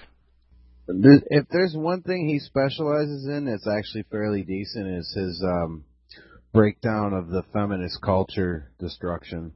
Yeah, right. That's why he's got Save the Males. Yeah, exactly. GodlikeProductions.com. They, I get a lot of hits from them too, but that's trickled off. It's down to four now, but that was a couple of hundred a few months ago. Yeah, I usually get a bunch from them in different form, threads and such. KuKluxKlan.org, four visits. Lou Saxon, four visits. That's probably John. Post there. It trickles down. I got referrals from 285 sites the last 30 days. Oh, half of the top 20 are me. Yeah, that's one. I won't count TalkShoe and Facebook. Well, hey guys, I think I'm gonna call it a night. Okay, Matt. Thanks for being here. God bless. Three, four, five, seven. Well, I'm seven of the top 20. Let's put it that way. Nine, nine of the top 30 are my own sites, referring myself to re- referring people to my other sites. Mm. I haven't looked at the keywords in a while. Look at the difference between Google and the other search engines is incredible. Google 3,800 visits, Bing 263, Yahoo 262, AOL 26. It goes downhill from there. Keywords: Christogenea 787. What is Christian identity? 225. Mein Kampf PDF 183. Christogenea.org 108. William Finck, 107. Pastor Jeremy Visser 95. Anthropos Anthros 87. You know, I explained that on a that connection on a forum, I think, but I can't remember. I'm to have to write a paper on it. Christogenea Forum 75, Christogenea New Testament 48, Identifying the Beast of the Field by Clifton A. Emahiser 39. That's my top 10 keywords. Somebody searched for my site on Ahmed, Ahmadinejad's site, colon, Christogenea.org. That's crazy. I should probably end this recording, huh? Because this program's pretty much petered out. I'm not even getting feedback from that yeah. That's horrible. All right. I've let the recording go too long. Good night, everybody. Thanks for being here. I'm going down to open house. Good night.